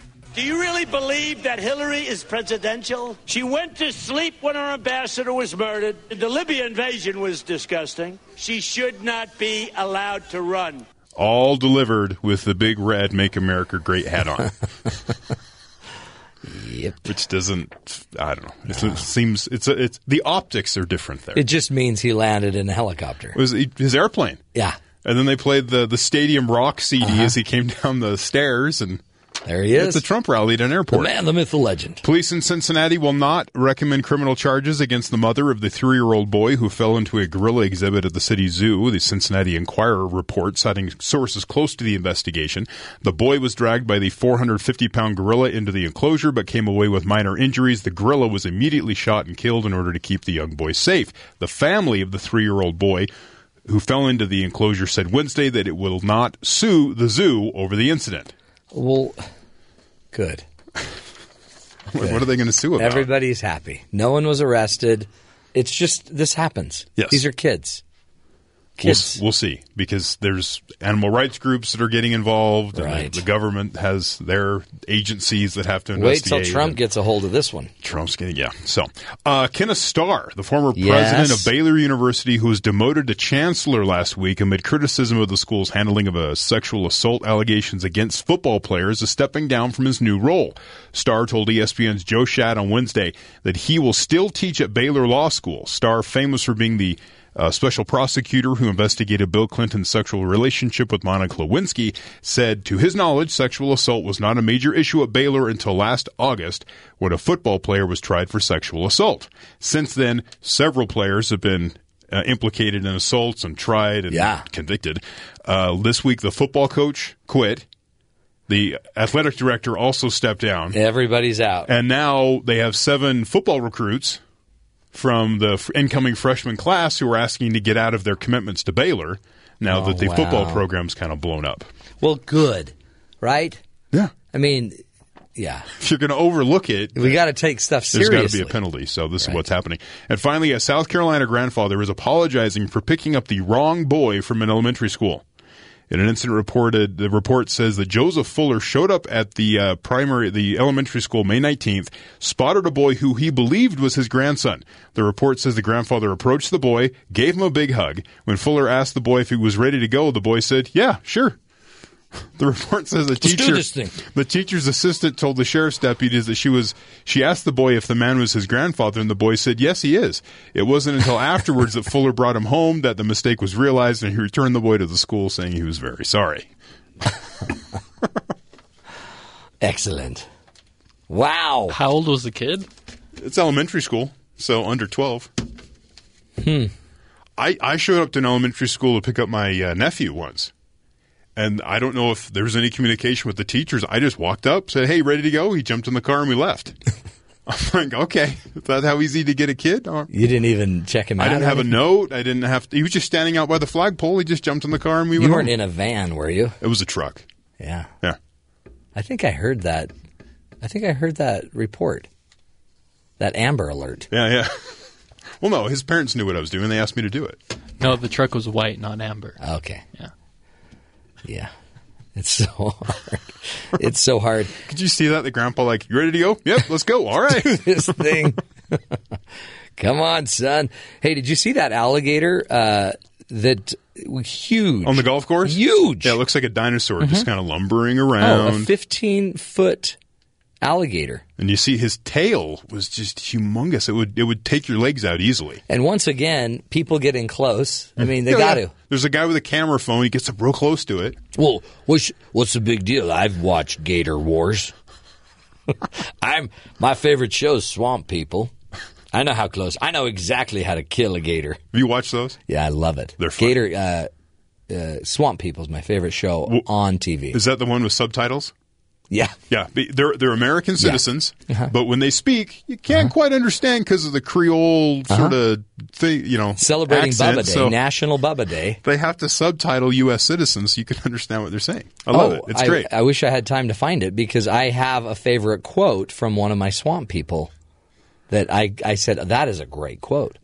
Several times I rewound and like compared what they're telling you he said versus what you hear, and you're like, I don't think so. But I think because you've seen Swamp People, is that what it's called? Just because you've seen the show doesn't mean you ought to get close to a 15-foot gator that's a flippin' dinosaur. This thing looks like a dinosaur. It's huge. And they're just following it around a golf course. Here, boy. Here, boy. But apparently at this specific golf course, this is an attraction. Come see this massive alligator. Oh, that's great. They market this. The exact same day, though, I found a guy trying to hit a ball. Did you see the guy hitting the golf ball? It was right on the edge of a lake. Oh, right, yeah. And he's trying to hit the ball, and he keeps stepping back, and then he hits and swings, hits a great shot, I guess, but falls back into the river. And the next thing I'm thinking about, a 15-foot gator rolling him. He's down there waiting for lunch. Wow. Now that's television. You combine golf and Gator Wars. Ooh. I'm telling you. That's some primetime TV right there. That's good stuff. That would totally revive golf. They need to do something with baseball. If they would involve in the game of baseball a gator. Okay. One gator. Mm-hmm. Like what they ought to do is just let a gator loose and put chicken wings all over the field. It's a James Bond movie, right? Exactly. And then just let the gator loose during the game.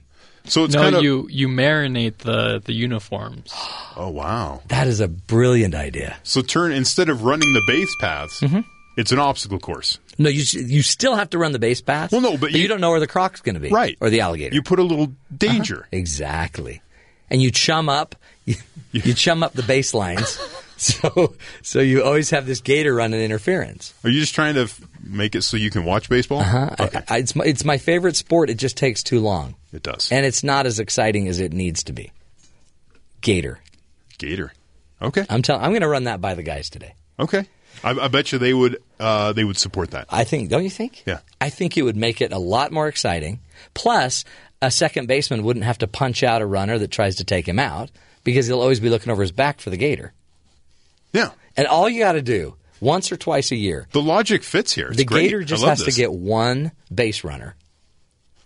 And you've changed the entire game for the entire game. Now, is that one out? Yeah. No, or is there a bigger penalty? Because the alligator's kind of slow on land. I think if the alligator gets anybody on the field, it's an automatic new inning. Okay. Everybody off the field. There you go. Well, you got to clean up. Yeah. Do you want me to email the MLB? Would you try that? Yeah, do that. Email them a letter about my gator idea to pick up the game. Hey, I got to tell you this crazy science story. Because we're talking weird science with a couple of our professors in a minute about mites. Yes. Did you hear about the scientists say they've developed an invisible skin, a new second skin that covers up wrinkles and treats skin conditions? It's at Harvard, for heaven's sakes. They've developed an invisible elastic film that, when applied on top of real skin, works as a second skin. Oh. Like that. Wow. You just go buy a roll of duck skin. Yeah, duck skin. And you just put it on. According to the team at Harvard and MIT, the skin functions similarly to real skin, serving as breathable protective layers that locks in the moisture and temporarily helps increase skin elasticity. So it gets rid of wrinkles. Wow. Women will no longer need... No Botox? They won't need Botox. They won't need facelifts. They'll just be able to... tear off some tape, some skin. That's what it sounds like when you pull it off. Well, what if you put it on wrong? Oh. Can you reapply? Yeah. But it hurts really bad. It hurts really, really bad. Anyway, it's going to be coming out on the market. They expect it can be used to treat skin conditions like eczema, psoriasis, soothing dry patches. Good as it may sound, the product is still far from hitting the market. Report released Monday. It just describes that they're in the first levels of testing on it, but they say it's showing a lot of promise. People have been putting duct tape on their skin forever to like get rid of a wart, You know, people do that. That's what they do in Gator Wars. I can guarantee you that duct tape is going to buy this idea. There will be a day duct tape will be eliminated by skin duct.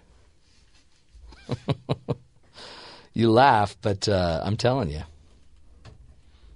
I'm telling you. Today we may have solved not only Major League Baseball's problem, but we may have now found a more affordable facelift. Thank you. Thank you. We're here all day. We're here all day. We'll take a break, folks. When we come back, we're talking dust mites. Do you really need to replace your mattress every 8 years because it's so full of dust mites that are just feeding on your dead skin cells? We'll find out. Don't be buying a mattress yet. Coming up next, Dr. Jim Johnston, Dr. Scott Weber, going to be talking about some research they performed here at Brigham Young University about dust mites and your air conditioner. Stick with us. This is the Matt Townsend Show. We'll be right back.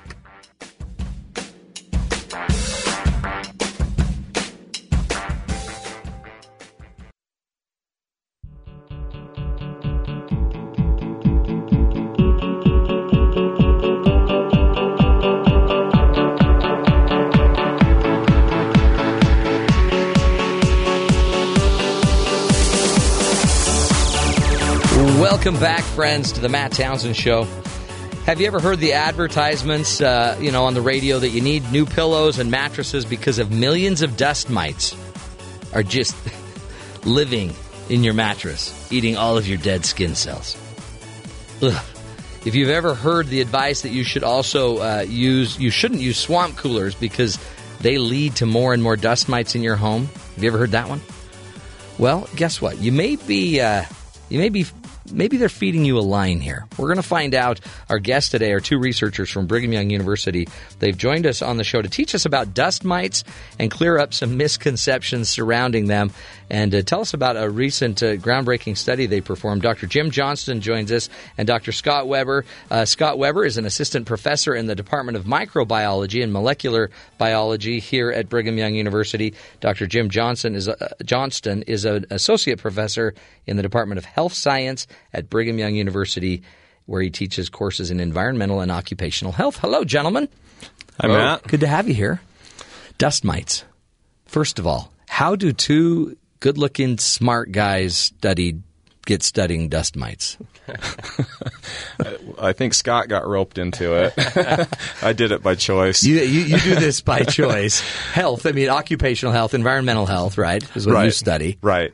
Yeah, so I actually became interested in dust mites. I worked for a couple of years for the National Children's Study, which it was a large study on children's health in the U.S. Yeah. And I just became interested in dust mite allergen exposures, working on the study. And then when I came here to work at BYU, I sort of brought that interest with me. And you're like, I got to get into this. And then Scott, who's a microbiologist, is that right?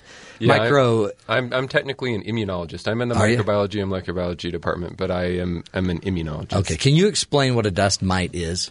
Absolutely, yeah. So let me just mention before I do that, so Jim and I met as new faculty members here at orientation, and this whole project started sitting around a lunch table, kind of talking about what do we do, and he mentioned he needed someone that could do some of the lab work on this, and so that's really how I got into this. Right when you got here, your first orientation. Right when we got here, we both were hired at the same time, and so this was kind of a neat, in my mind, a kind of a neat collaboration that started right from us, coming in as strangers, having never met, and just sitting down at a table and saying, "Hey, what do you do?" And here we are on the Matt Townsend Show. Isn't that you're so lucky? And you're saving thousands of people from dust mites now, or at least dozens that are listening. Talk about what is a dust mite and how do they get there? Where do they come from? Absolutely. So dust mites are small. Similar to spiders, they don't bite you though. They're small insects. They're not bed bugs. They're not they're these insects that live, as you mentioned already, they live off of the small flakes of skin that fall off our bodies, and they're about the size of a grain of dust. And so they're very, very small, and they do live in more humid environments. And we were really interested because we live in this arid environment here in the Intermountain West. How many do we have here? What's the danger for dust mites and And specifically, you know, this swamp cooler question. Does having a swamp cooler really increase that with more humidity maybe being caused by that in the summer months? So really, dust mites, I guess they're inevitable if you live in a more humid area. Yeah. So the coastal regions, the South. Yep. Yeah, so they're very humid. They're humid consistently in those areas. That's how they get their water, right? It's just air humidity that... Yeah, they don't actually drink it. Right. It's actually being absorbed by these dust mites. So the humidity, the relative humidity in the home is very, very important for their ability to survive. So if people don't want dust mites, they need to move to the arid West, right? It would help. Bakersfield, California, in the middle of the Dust Bowl. Talk about where... so your research was about...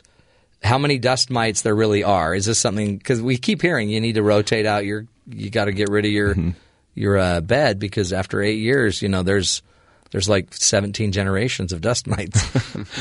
Well, so what we were really looking for was the allergens from the dust mites. So we would collect the dust from these different locations in the home, one of which was the bed, the mattress. And then Scott, what he was helping with the research was actually doing the molecular biology test to identify the allergens. We did go back and look for the actual dust mites in the samples just to verify that they were there, and indeed they were. So that was the paper is actually about the allergens, like the presence of the allergens in the dust. And the reason that matters is for things like induction of asthma and allergies. And so that's as an immunologist, that's what got me interested in this, is trying to understand that. And maybe down the road we'll talk a little bit about there's this hypothesis called the hygiene hypothesis, in which exposure to microbes or living on a farm actually protect you from asthma and allergies later in life if that happens at a young age. But that's not the case with dust mites. Dust mites, having fewer dust mites, you still have allergens. So you don't want to be exposed to dust mites. And so there's something different about them than your usual infectious agent, you know, microbes and things. So, yeah. How interesting. Yeah. Who would think about – but I guess this is about why are certain people in certain areas of the country healthier in different ways or have better immune responses. Right. There are certainly regional differences in exposures that occur. And so – one of the interesting things with dust mites is that the allergens they're very potent allergens to humans, and that, as Scott was saying, that early life exposure before age 2 is linked to the development of asthma by closer to age 10. Oh, really? So children who have that early life exposure are more likely to get asthma. And right now, asthma is the leading chronic disease among children in the U.S., so I did not know that. Yeah. So that would be then living in a coastal region would be more likely to have exposure to dust mites and the allergens. Yes. Yeah. Wow. Yes. Yeah. More humid regions. Estimates are roughly 85% of homes have active colonies of dust mites in them nationwide, and so. What we were interested in is there's some research that shows there was a study in Colorado and there was another one in Reno, Nevada, that showed this association between swamp cooler use and the presence of dust mites, because typically you wouldn't expect to find dust mites in an arid or semi-arid climate. But there were some previous studies that showed that there were just this association between swamp cooler use and dust mites. So we wanted to see, well, does that hold true here in Utah? Are we seeing that problem here? Yeah. And what'd you find out? We're not. We're definitely not. So swamp coolers don't create enough moisture to drive up dust mite. Yeah. So one of the interesting things that Jim brought to this study was he did the most thorough relative humidity analysis that we know of, right, for this study. As far as this type of study. Yeah. Huh. Yeah. And so every 5 minutes for 72 hours, they measured the relative humidity in homes with central air cooling versus swamp cooling, evaporative coolers, I guess, swamp coolers. And so he was really able to know exactly how long the temperatures were above these different thresholds of humidity. Okay. And our analysis showed that we were not getting dust mites, allergens in these homes. It was very, very low. That's interesting. Is there a difference between a swamp cooler and central air at, I guess, humidity levels? There was. So what we did Matt, can I call you Matt? Please. Okay, all right. I can call you Mr. Townsend. Yeah, no, you can call me Matt. So what we did is we looked at two different seasons because we wanted to compare the homes during the winter and then again during the summer. Usually the mites are more active in the summer because the humidity levels are higher. Yeah. What we did is we measured humidity and then the allergen levels at four locations in the home. And then we repeated that in the summer. And what we found is there was no difference between swamp cooler homes and central air homes as far as humidity goes in the winter. Okay.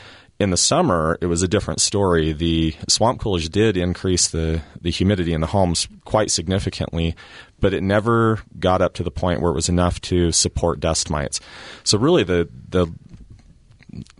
lowest sort of threshold you can be at for them to survive is about 54% relative humidity. And the swamp cooler homes on average were at about 49%. Oh, really? Even with swamp coolers flowing, it still doesn't even get up to 54%. No.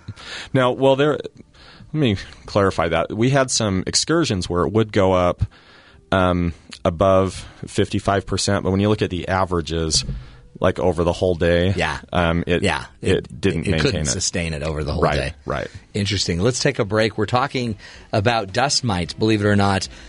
But who would have thunk that the allergens are really the problem, and we've got to pay attention to that. And they won't tell you that at the mattress store unless it sells a mattress, probably. We'll take a break, continue our discussion with Dr. Jim Johnston and Dr. Scott Weber. When we come back, stick with us, folks. This is The Matt Townsend Show.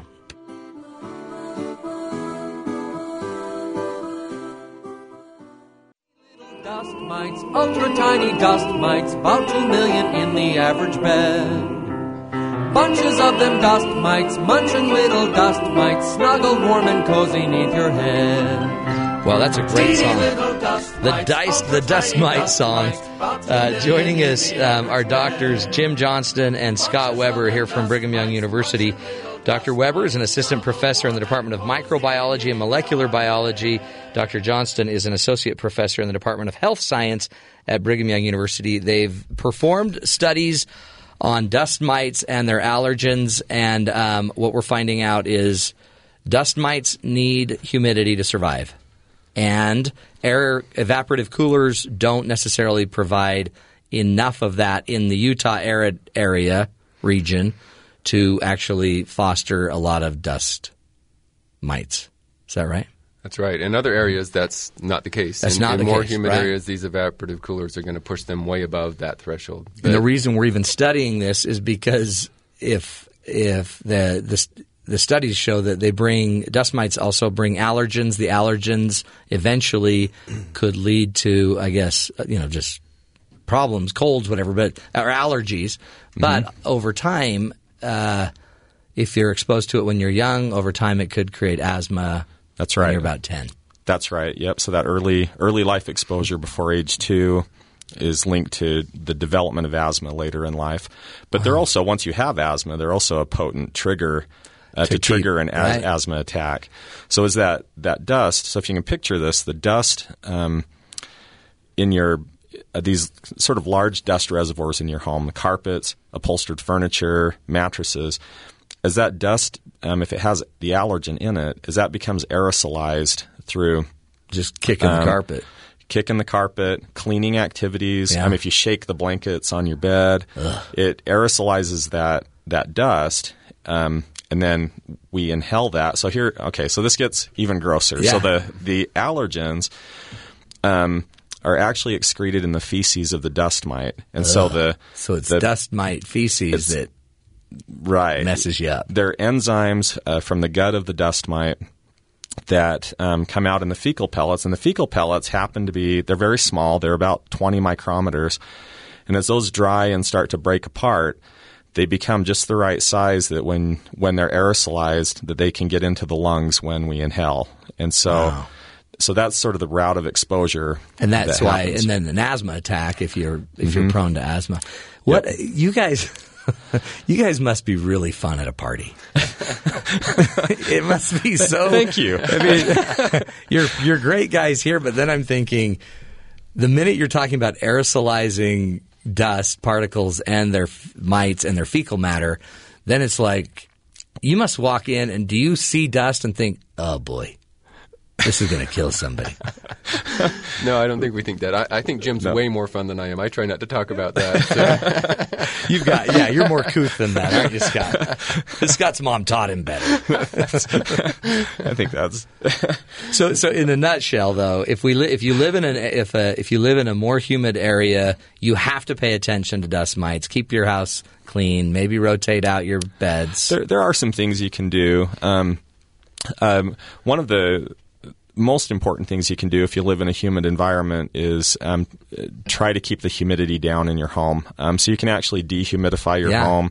And even central air conditioning helps pull some moisture out of the air in the home. And if you can keep it down, you're saying to below 54% relative humidity in the room, then the dust mites won't thrive. Yeah, so really the recommendation is if you can keep it below 50, so you have a little bit of a buffer zone there. But if you can keep it below 50 year-round, you can keep the dust mites out of your home.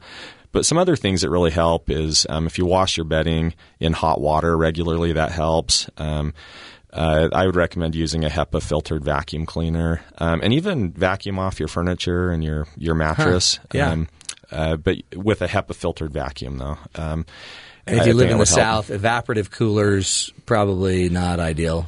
No, there's too much moisture in the air for them to work. I wonder if they even sell them there anyway. They work not as well there. Yeah. In the end, though, this is about health, right? You're not doing this because you hate the mattress companies that are trying to sell you or sell mattresses. This is a health issue. This is about our immunity.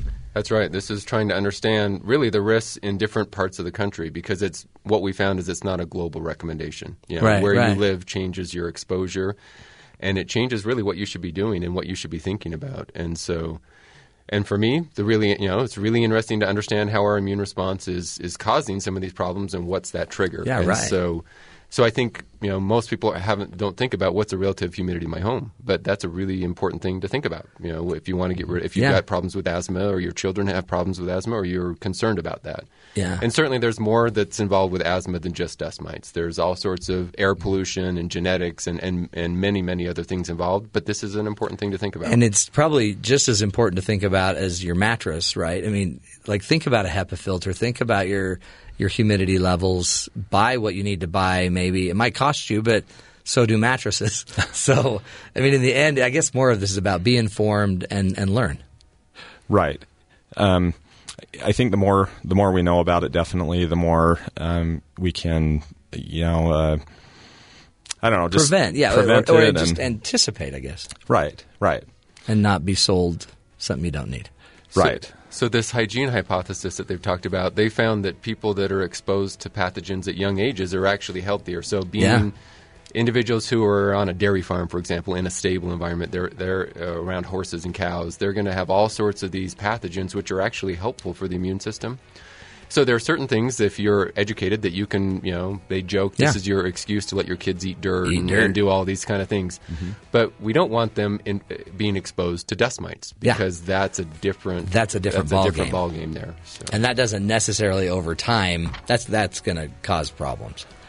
That's right. Yeah, and there's really sort of a paradox going on, Matt, where some early life exposures as Scott was saying, are actually protective later in life. But then there are others, like dust mites, that kick you. That early life exposure is linked to disease later. So. And it's something we should know about as parents. Right. Appreciate it. Dr. Jim Johnston, thank you. Dr. Scott Weber, keep up the great work. Keep digging into the dust mites. Thank you. Thank you. And being the life of the party. We appreciate your insight. We'll take a break, my friends, and come right back. Visit our good buddies at BYU Sports Nation. Find out what's coming up on their show at the top of the hour. Stick with us, helping you find the good in the world. We'll be right back.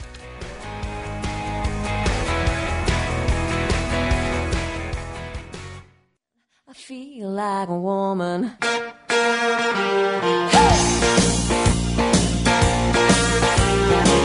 Oh, yeah, baby. Welcome back, a little Shania Twain, or Shanae as we call her, here in the studio. We're going to shoot it down to our good buddies, Spencer and Jerem, down at BYU Sports Nation. Find out what's coming up on their show at the top of the hour. Hello, gentlemen. Hello, Matthew. Do you like this song? I like Shania Twain. Yeah, I do too. Yeah. My wife thinks I'm in love with her. Who isn't in love with Shania? I'm telling you. Well, from then, right? Like now, who knows? Well, she hasn't. Look, she looks the same to me, like 15 years later. Oh, for sure. Plus, you know, our eyes are going bad. Yeah, well, that too. Yeah, that definitely factors into it. My wife got mad because I carried around her album for like 3 weeks. That's kind of weird. Once you carry and it was a vinyl. That's what's really weird about it. Hey, you guys ready for tonight's game? Oh, we're ready. Are you picking a team yet? I think the Warriors will win the series.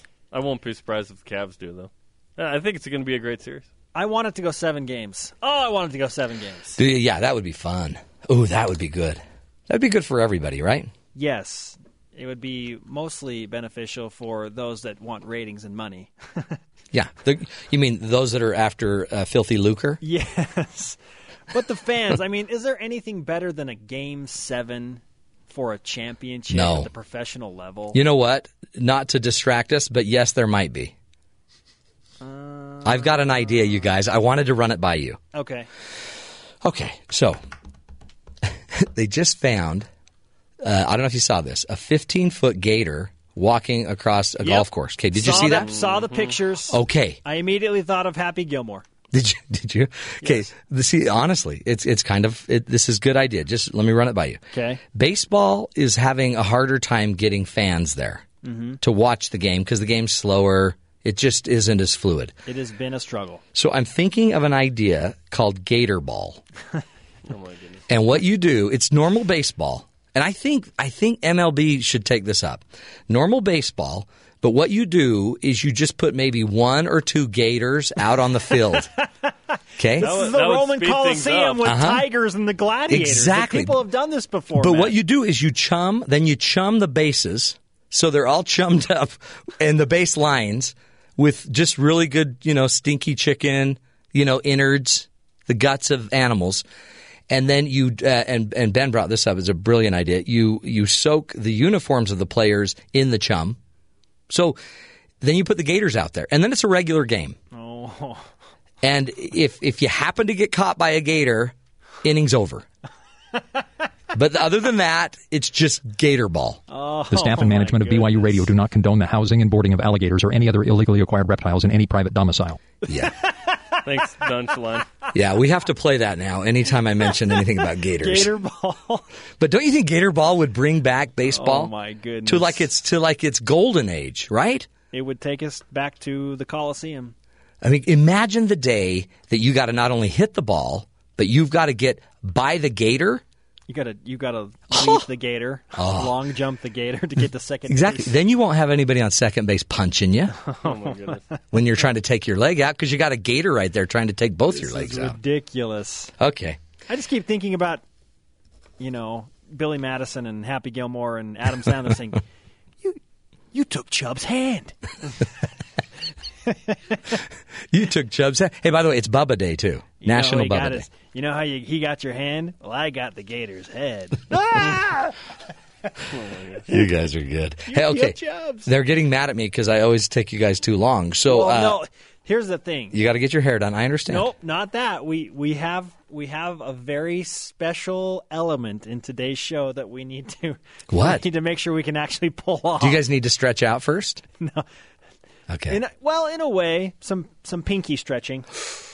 Ooh. So what's on the show? Tease them, and then we'll get you so you can go get ready. Holy cow. So the University of Texas is holding the ACE card. We knew that, but they are now flexing their muscle and saying, we don't want Big 12 expansion right now. But why? Especially when you look at the 10-figure money numbers that are on the table. 10 figures. Jeez. Why is Texas still self-serving? Greedy. Or are they? Yeah. This is exciting. So we're going to talk about that. Yes. Okay. Nothing's happened. What's exciting? What's exciting? Nothing has happened in terms of expansion, but I am intrigued by what the Texas athletic director said and the stance that they are taking. It's fascinating to me. Yes. Okay. This is. I think it's exciting. Fred Warner of BYU football is not worried about Texas or the Big 12 at all. He's worried about Arizona. We'll have him in studio, as well as head volleyball coach on the women's side, Heather Olmstead. She's going to be helping out Team USA in a way. We'll discuss the particulars of that as well. Awesome. It's a great show. Okay, go get stretched out, boys. All right. You know, don't forget Gator Ball. Gators! I'm telling you. When it happens, we're going to give you the rights, man. That's right. It's all mine. Thanks, guys. Have a good show. Knock them dead. Gator Ball. It's here to stay. I'm serious. It's very rare that I come up with such an innovative idea. Tase It. Tase It was my last innovative idea. But Gator Ball is one that I think the kids can, you know, they could jump on. Now, we wouldn't want the little kids to play it. But let boys, you know, boys will be boys. Maybe you start, you know, maybe by about high school you start putting a viper or something in the field. Well, you can raise the gators with the teams, right? It's not a bad idea. No, but you don't want them too close. You have to bring in visiting gators because you don't want the gators to know the team. It's kind of like a referee. Uh-huh. You don't want a referee with a tie to the school. You don't want a gator that has a loyalty to the players. I think – seriously. And you might – I was just thinking because gators are a little slow moving – you probably would need some water hazards in the outfield. But if you could hit the ball to the water hazard, I mean, the center fielder's not going to go in there. Unless he's really, really dedicated. This is – I'm telling you. I know this is going to work because I watch Swamp People all the time on TLC. I love the show. And I appreciate – that they do put subtitles on it because I wouldn't know what they're saying half the time. I'm telling you, life is good. Hey, as you know, we like to always help the con. We call it coaching the con. And today we're going to do it again because you got to coach. Bad boys, what you going to do? What you going to do when they come for you? What you going to do when they come for you? Let me tell you what you're going to do. I'm going to make it so they don't even have to come for you. Listen to this. This guy does $10,000 in damage to the wrong house. Ajinka Kelka may be wishing he read the address number a little more carefully. The 20-year-old New Jersey man is accused of seeking revenge against his ex-girlfriend's new guy by attacking his property. But what he found out after is he had actually attacked the wrong place. Police say Kelka was caught on home surveillance video causing $10,000 in damage to a South Brunswick property, slashing tires. He scratched obscenities into a vehicle door. He slashed the roof of a Jeep Wrangler. All, by the way, at the wrong home. Right? Kelka now faces up to 5 years on charges including trespassing and third-degree criminal mischief. No! That. So not only did he get arrested, but he didn't, I guess, get the satisfaction of ruining his ex-girlfriend's new boyfriend's Jeep Cherokee. Instead, he took out some 80-year-old's Jeep Cherokee. And Eunice is like, why do people hate me? Well, Eunice, it's actually not you. This criminal made a mistake. He means no harm. Anywho, what do you do? What do you do, folks? It could be the Florida man we talked about earlier in the show a couple hours ago that shot himself and didn't know he had shot himself. He found a bullet hole 3 days later. Okay? Which is why I don't go to bed without checking for bullet holes. I will never be the same. This poor guy, he had a bad back anyway, so he's a little numbed up on meds. And when he was getting up, the gun went off. He knew it went off, I think, but I don't think – he felt a sharp pain in his arm, but he thought it was, you know, something else, his back. And then he collapsed. And he knew his face hurt because he hit his face on a table. Poor guy. Anyway. It could be worse. Just know that. Know that it could always get worse for you. As you know, we also like to end the show with a hero story. Here we go. You ready for fun? I like heroes. We need them. We need more of them. Today's hero is a 7-year-old, Hayden Triggs' reliance on a wheelchair and diagnosis of both spina bifida and cerebral palsy meant the 7-year-old had trouble playing alongside his classmates and 2 siblings. But all that changed earlier this month when Hayden of Austin, Texas, cut the ribbon on the wheelchair-accessible treehouse of his dreams. The treehouse was constructed in the family's backyard thanks to Make-A-Wish Foundation and the generosity of a local contractor, Austin Treehouses. It's leveled the playing field for him. Hayden's mom, Adrienne Trigg, told the ABC News affiliate there as she was talking about the treehouse. It's built between two 200-year-old oak trees on the family's 1-acre property. He goes outside but cannot play, but that's going to change this summer. Hayden, who has been in a wheelchair his entire life, watched dutifully as the treehouse was built in the backyard with contractors working through the rainy Texas weather to finish it on time. When the final nail was nailed down, Hayden's entire first-grade class rode the school bus to his home to help join him playing in his treehouse for the first time. It was the best day of his life, Trigg said. His wish was to share it with his friends. He's got to be the most popular kid in school right now. Hayden has, since completing physical therapy, has been learning how to now access the treehouse more effectively, and he's loving it, folks. So the hero of the day are Make-A-Wish Foundation and the Austin Treehouse company that built the treehouse for Hayden. How cool is that, that you can change a child's life by just noticing the need and then filling the need? Folks, that's what heroes are about. You are that kind of a hero. And on the show here, we just challenge you to go find the good in the world. And if you can't find it, then that means you need to be the good. Bring the good, be the hero, and let's change the world together. If each of us just does a little lighter lifting, just a little light lifting, we can change the world together. We'll be back again tomorrow. More tools, more ideas, information to help you live longer, love stronger. Again, you can find our past shows on iTunes, on TuneIn. We're everywhere, folks. Go find the BYU Radio app as well and download it. Until tomorrow, take care of each other and make it a great one.